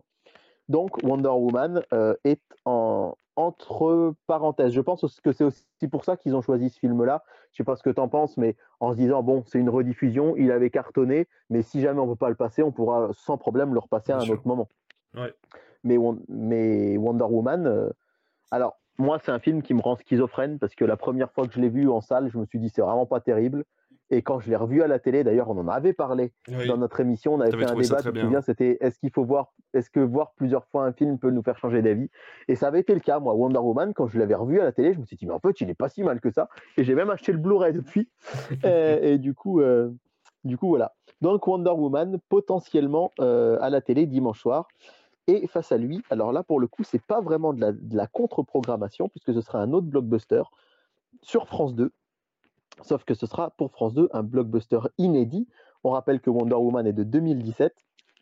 Là, ce sera un film de 2019 et ce sera Terminator Dark Fate. Ouf.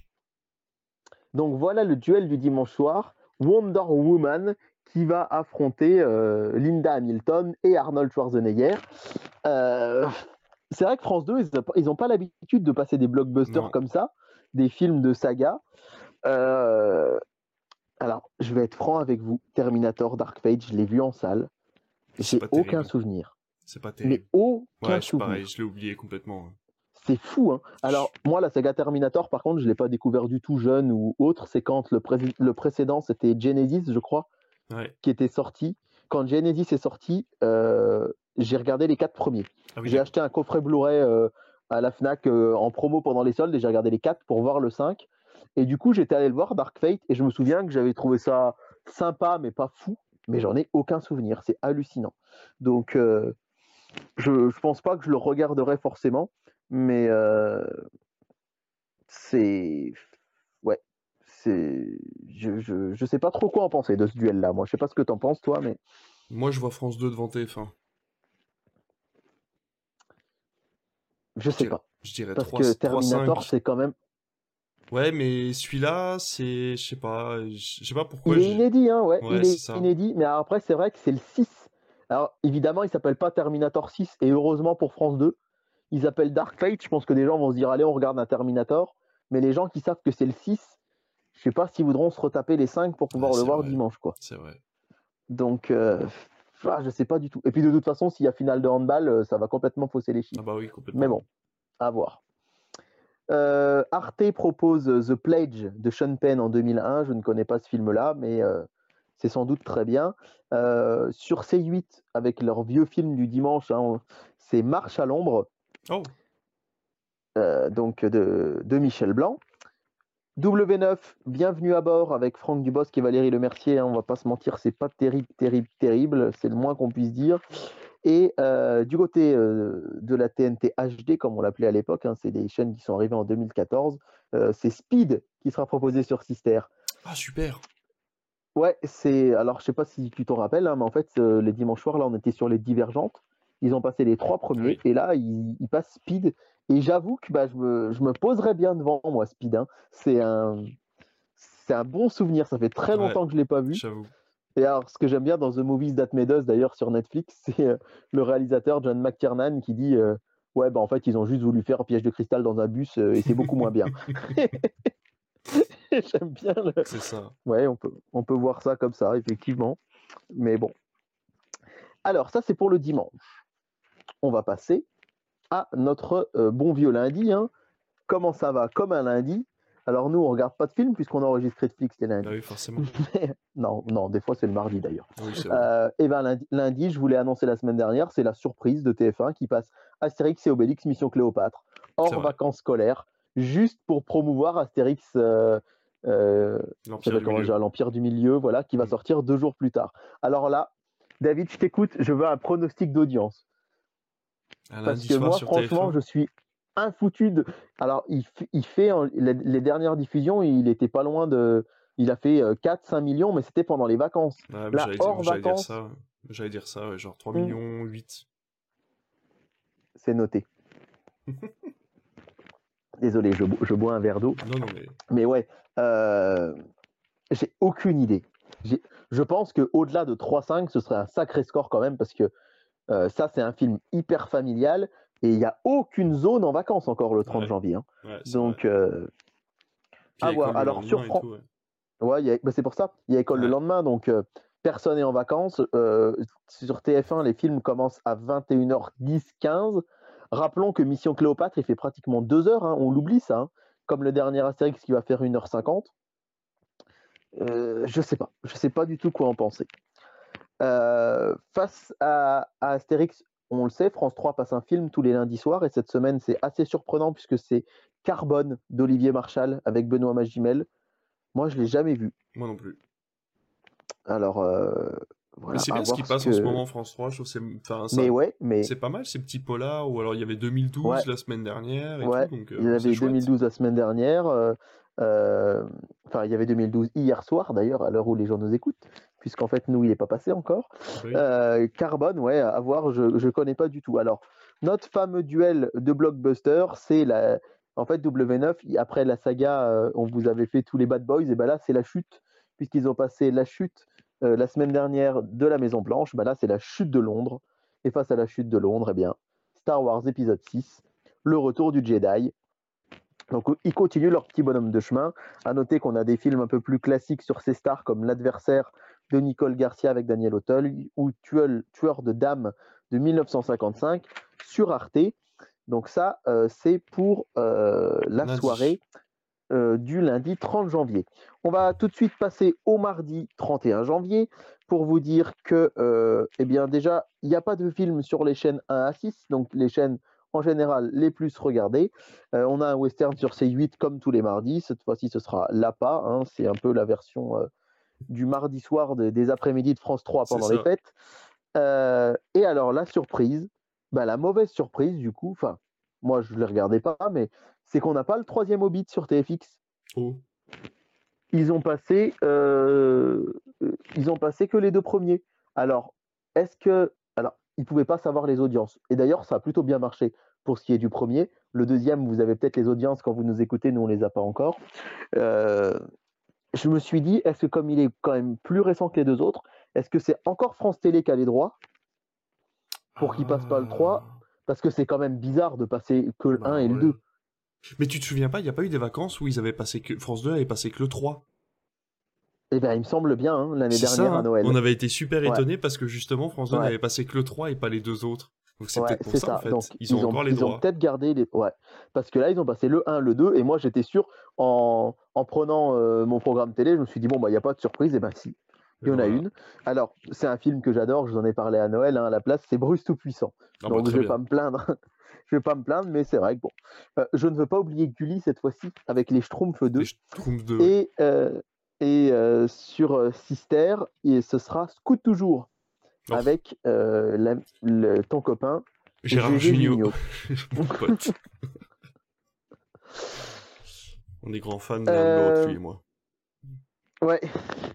Alors, mercredi, tu vas peut-être pouvoir me renseigner, mais sur Canal, il y a Sniper Redemption, euh, qui est un film australien avec euh, Sam Worthington, notre ami euh, d'Avatar. Et je crois que c'est un Canal Plus première, que je ne crois pas qu'il soit sorti en salle. Ça ne me dit rien. Sniper Redemption, je pense bien que c'est un Canal, un Canal Plus première. hein. Il est indiqué comme film inédit, euh, Ah oui, donc ça bah doit oui, être ça. Ça doit être ça. Et alors, ce que j'adore, c'est que qu'est-ce qu'ils ont fait W9 pour, concu- pour concurrencer la 7 compagnie? Bah, Ils ont mis un film. Hmm. Et ça, m- ça me tue parce que c'est. Enfin, ça me tue, pardon, c'est pas très. C'est un peu familier de dire ça euh, dans un podcast, mais ça me fait beaucoup rire parce que sur TMC, on a la 7 compagnie au clair de lune. Et sur W9, pour les concurrencer, on a Triple X Reactivated Oh, avec merde. Vin Diesel. je me dis, Vin Alors, Diesel euh, va se prendre une bah déroulée là, par Jean Lefebvre et Pierre Mondy, c'est sûr. Ils vont prendre une tollée. Après, je les ai jamais vus, moi, les, les Triple X, alors je sais pas. Ouais, mais quand tu vois que le premier a fait 1,5 million sur une chaîne de la TNT, le deuxième va faire dans les mêmes eaux, Ouais. il va faire 700 ou 800 000 au moins. Ben, je sais pas. Je sais pas. J'espère que la 7 compagnie va les battre, moi, mais juste pour le fun. Euh, jeudi. Eh bien, jeudi, euh, pas de film sur France 3 cette semaine. Un Ah. petit peu curieux. Hmm. Et alors, par contre, du cinéma sur M6. M6, je me dis, en vrai, c'est tellement. Enfin, ils mettent des films le lundi, des- un coup le mardi, un coup le mercredi, un coup le jeudi, un coup le vendredi. C'est. Ils, ont même, ils avaient même fait un cycle à l'été 2021 le samedi. Alors, on peut critiquer le fait que TF1 ce soit très souvent que le dimanche, mais au moins on sait que n'importe quel dimanche, on met TF1, il y a un film. Pareil pour France 2. M6, c'est décousu comme les pantalons de ma, je vais dire de, de- de ma grand-mère, mais la pauvre est plus de ce monde. Mais enfin bon, bref. Alors attention, le, le programme d'M6, le 2 février, c'est le journal de Bridget Jones D'accord. à, à 21h. Bridget Jones, Bridget Jones, l'âge de raison, à 23h. Et du coup, à ton avis, c'est quoi le troisième film à 1h du matin? Oh bah c'est le troisième Bridget Jones. Ben évidemment, pas du tout. Ah. À Chaque fois, je 1h me du matin, avoir. à 1h du matin, mais alors c'est sûr que c'est parce qu'ils avaient les droits du film et qu'ils n'arrivaient pas à l'écouler, ils passent Wild Rose de 2018. Je sais pas si tu te souviens de ce film. On l'avait passé à l'époque au Rio Borvo, mais alors toi, tu, tu étais encore euh, en train de vendre des télés. Euh, ce film, Wild Rose, c'était, alors euh, je me rappelle très bien de cette affiche, c'était... Comme tu dénigres mon ancien travail. Ah non, mais bah non, je le dis pas. En plus, pas du tout en étant condescendant. Tu vendais des. Tu, tu, tu- voilà, bref.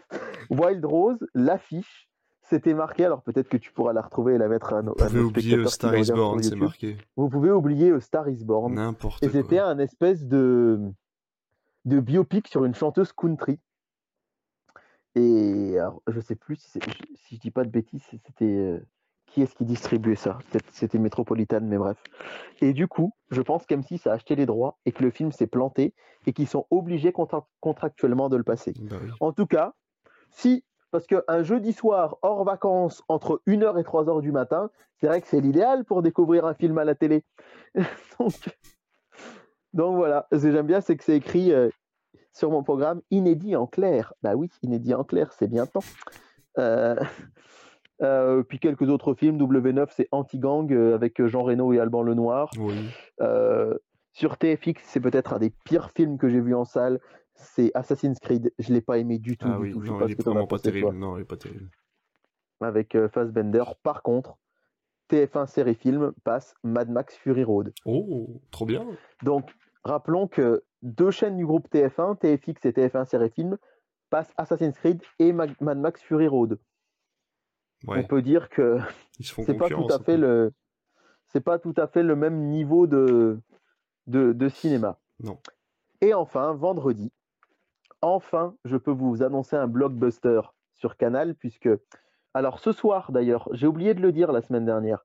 Ce soir, nous sommes donc aujourd'hui le vendredi 27 janvier, il y a euh, La Traversée, le film avec Alban Ivanov, Oui, qui est le blockbuster parlé, ouais. du soir sur Canal. Ouais, voilà, on en avait parlé la semaine d'avant, mais Mm. j'avais oublié de le rappeler la semaine dernière. Et là, j'attends ton avis, David, sur ce film, vendredi soir. Vendredi 3 février, le blockbuster Canal, c'est Bullet Train. Oh, trop bien. Ouais. J'ai adoré Bullet suis Train. Ah ouais, j'ai adoré ce film. Il est drôle, il est bourré d'action, il est... C'est top. C'est top, top, top, top. J'ai adoré Bullet Ouais, Train. ouais. Alors, et en plus, ils nous font plaisir parce que c'est suivi par Coupé. Donc, Oh. autant dire que Voilà, tu peux là, passer il y, une belle a de quoi? Ouais, ouais, ouais. Entre Bullet Train et Coupé, c'est vraiment Ah, chouette. c'est chouette, Euh, c'est chouette. M6 remet du cinéma le vendredi soir. Donc, ils sont vraiment partis, je pense, pour en faire une vraie casse cinéma pour le coup. Là où on avait eu euh, Épouse-moi mon pote, Mm. on a eu Divorce Club et il continue à faire une case comédie puisque ce sera Nicky Larson de Oh, Philippe. Lachaud qui sera diffusé. là. Donc je trouve ça vraiment chouette. Alors aussi, je pense pour surfer sur l'arrivée en salle d'alibi.com, Bien sûr. mais ce sera Nicky Larson. Euh, France 5 va diffuser L'horloger de Saint-Paul euh, avec Philippe Ah Noiret oui. Ouais. et C8 va diffuser Pattaya. Aïe, aïe, aïe. Euh, Alors Pattaya, moi je suis pas très fan. Bah, Et surtout Alors, je vais t'avouer que si alors, Pattaya, Ouais, mais dis-toi que juste. Alors, je ne veux pas dénigrer le public de, de, de- du, du Prime de, de C8, mais tu as quand même touche pas à mon poste juste avant. Je me dis, est-ce Ouais, que. ouais, ouais, tu peux ouais, pas- ouais. Non, mais tu vois, sûr. Je me dis finalement, est-ce que ça peut pas faire ces, ces 600 ou 700 000 euh, spectateurs, tu vois? C'est sûr. Eh ben, à voir, parce que je me dis quand même Pattaya face à Nicky Larson. Bah ouais, c'est ça le problème. Nicky Larson, c'est quand même plus populaire et ça reste une comédie euh, très grand public et Mm. Et sur voilà, la 6, quoi. à voir. Et ouais, ouais, ouais, c'est ça, c'est sur la 6. Et, et du coup, euh, TF1 Série Film abandonne ses, ses films ce soir-là, puisque elle va passer une série américaine qui s'appelle Love Life, et ce sera la toute première diffusion de cette série. Donc voilà, on l'a dit, la semaine prochaine, ce seront les vacances, et euh, je peux déjà vous donner un- un- deux infos. Euh, la première, c'est que TF, TMC pardon, va continuer de passer les Star Wars, puisqu'on se demandait s'ils allaient s'arrêter au 6. Eh oui. Eh bien non, puisqu'ils vont passer le 7. Ah, Donc ça ira bien, je pense. Ah, ça veut sans dire qu'ils vont passer le 8 sûrement la semaine d'après Ouais, ça va sans doute aller jusqu'au 8 et au 9. Ah, super. Et que, et que euh, le vendredi 10 février, donc je vous l'annonçais tout à l'heure, Vaiana sur M6 en prime time. Et visiblement, visiblement, C8 aurait décidé de mettre entre parenthèses ces films du vendredi pendant les Mm. vacances. Ah, c'est dommage parce que ça aurait été sympa de passer. Ah oui, non, parce que. Ah oui, non, non, je dis des bêtises, mais euh, du coup, ça veut dire que Star Wars 7 et 8 et 9 vont tomber pendant les vacances? Ouais, c'est Dans ça. des zones différentes Et et, ça, ça, va tomber fait, pendant les vacances. Et ouais, et bah oui, mais du coup, ça va couvrir toutes les zones de Eh vacances. bah oui. Et on s'était posé la question, on s'était dit, mais est-ce que c'est. On n'avait peut-être pas très bien compris l'idée qu'avait eu euh, TMC, enfin, quand on Oui. a vu que Star Wars, le 1, passait tout à la fin des vacances de ça. Noël. C'était un peu bizarre de pas les passer. Bah alors évidemment, tous, ça aurait été compliqué, mais au moins la prélogie pendant les vacances de Noël. Mais je pense que c'était très bien réfléchi. Mm. C'est on commence pendant les vacances de Noël le 1, et après 7, 8, 9, ça tombe en plein pendant les vacances. C'est Ça, Et c'est les plus connus pour les plus jeunes, donc en fait, ça tombe pile poil. bah voilà, ouais, ouais. Donc en fait, c'était une très joué. très bonne idée. Par Ouais. contre, c'est vrai que ces 8, bah, malheureusement, s'ils veulent installer leur case, ben déjà euh, supprimer pour les vacances, je trouve que Ouais. c'est une idée un peu bizarre. Mais bon. Ouais, c'est un peu bizarre, effectivement. Voilà pour le programme de cette semaine. Eh ben écoute, David, merci beaucoup. Cette émission n'aura pas été plus courte que les autres. C'est pas très grave. De toute On façon, on arrivera jamais. Nos auditeurs aiment bien nous On écouter en entier, donc c'est pas très grave. Si vous aimez une section plutôt qu'une autre, n'oubliez pas que sur YouTube, je, je chapitre euh, du coup les émissions, donc vous avez l'occasion de pouvoir regarder juste les news, juste le sujet, juste la chronique télévision, et puis fouiller un petit peu dans les sujets qui vous intéressent. La version podcast, elle, par contre, est disponible en entier. Je fais un sondage ici si vous souhaitez y répondre. Est-ce que vous voulez que je découpe de la même façon le podcast pour en faire plusieurs dans la semaine qui sortiraient où vous n'écouteriez que la partie qui vous intéresse? Euh, ça me fait un peu plus de travail, mais si vous, ça vous permet de mieux écouter l'émission, ça peut se faire aussi. Donc n'hésitez pas à me répondre sur les réseaux. Merci David, écoute, je ne te dérange pas plus longtemps. Pour, euh, on va cette, écouter, euh, on, on va le dire à nos amis, il est minuit. Voilà, il est euh, 23h49 à l'heure où nous finissons cette émission et j'ai Voilà. la suite de ma formation demain à 8h. Donc euh, voilà, Et moi, bien sûr, de- j'ai 30 minutes de route, 30 Voilà. km et, et je me lève tôt. Mais Voilà. on aime, on aime et c'est la passion et bientôt, euh, de toute façon, Mais on aura tellement carrément, de parce que là, pour le coup, pourra, je suis pas euh, fatigué du tout. Eh ben moi non plus. Enfin si un petit peu quand même, parce que je me suis levé à 6h ce matin, donc ça commence à cumuler. Ouais, enfin bon ouais. bref, ça, ça me... C'est un autre sujet. Mais de toute façon, bientôt le podcast nous permettra de gagner de l'argent et on pourra arrêter de travailler, donc tout va bien. enfin Ah, bref, tout oui, ça, c'est vrai, pour ceux qui sont en audio, je rigole quand il dit ça. hein. qui sait, qui sait quand on, euh, quand on mettra le, le merch en place. Enfin bref, allez, Ah là merci, passez une bonne semaine à tous, on se revoit ou on se réécoute vendredi prochain pour de nouvelles audiences, de nouvelles news et un nouveau sujet. Merci à tous, à bientôt. À la semaine prochaine!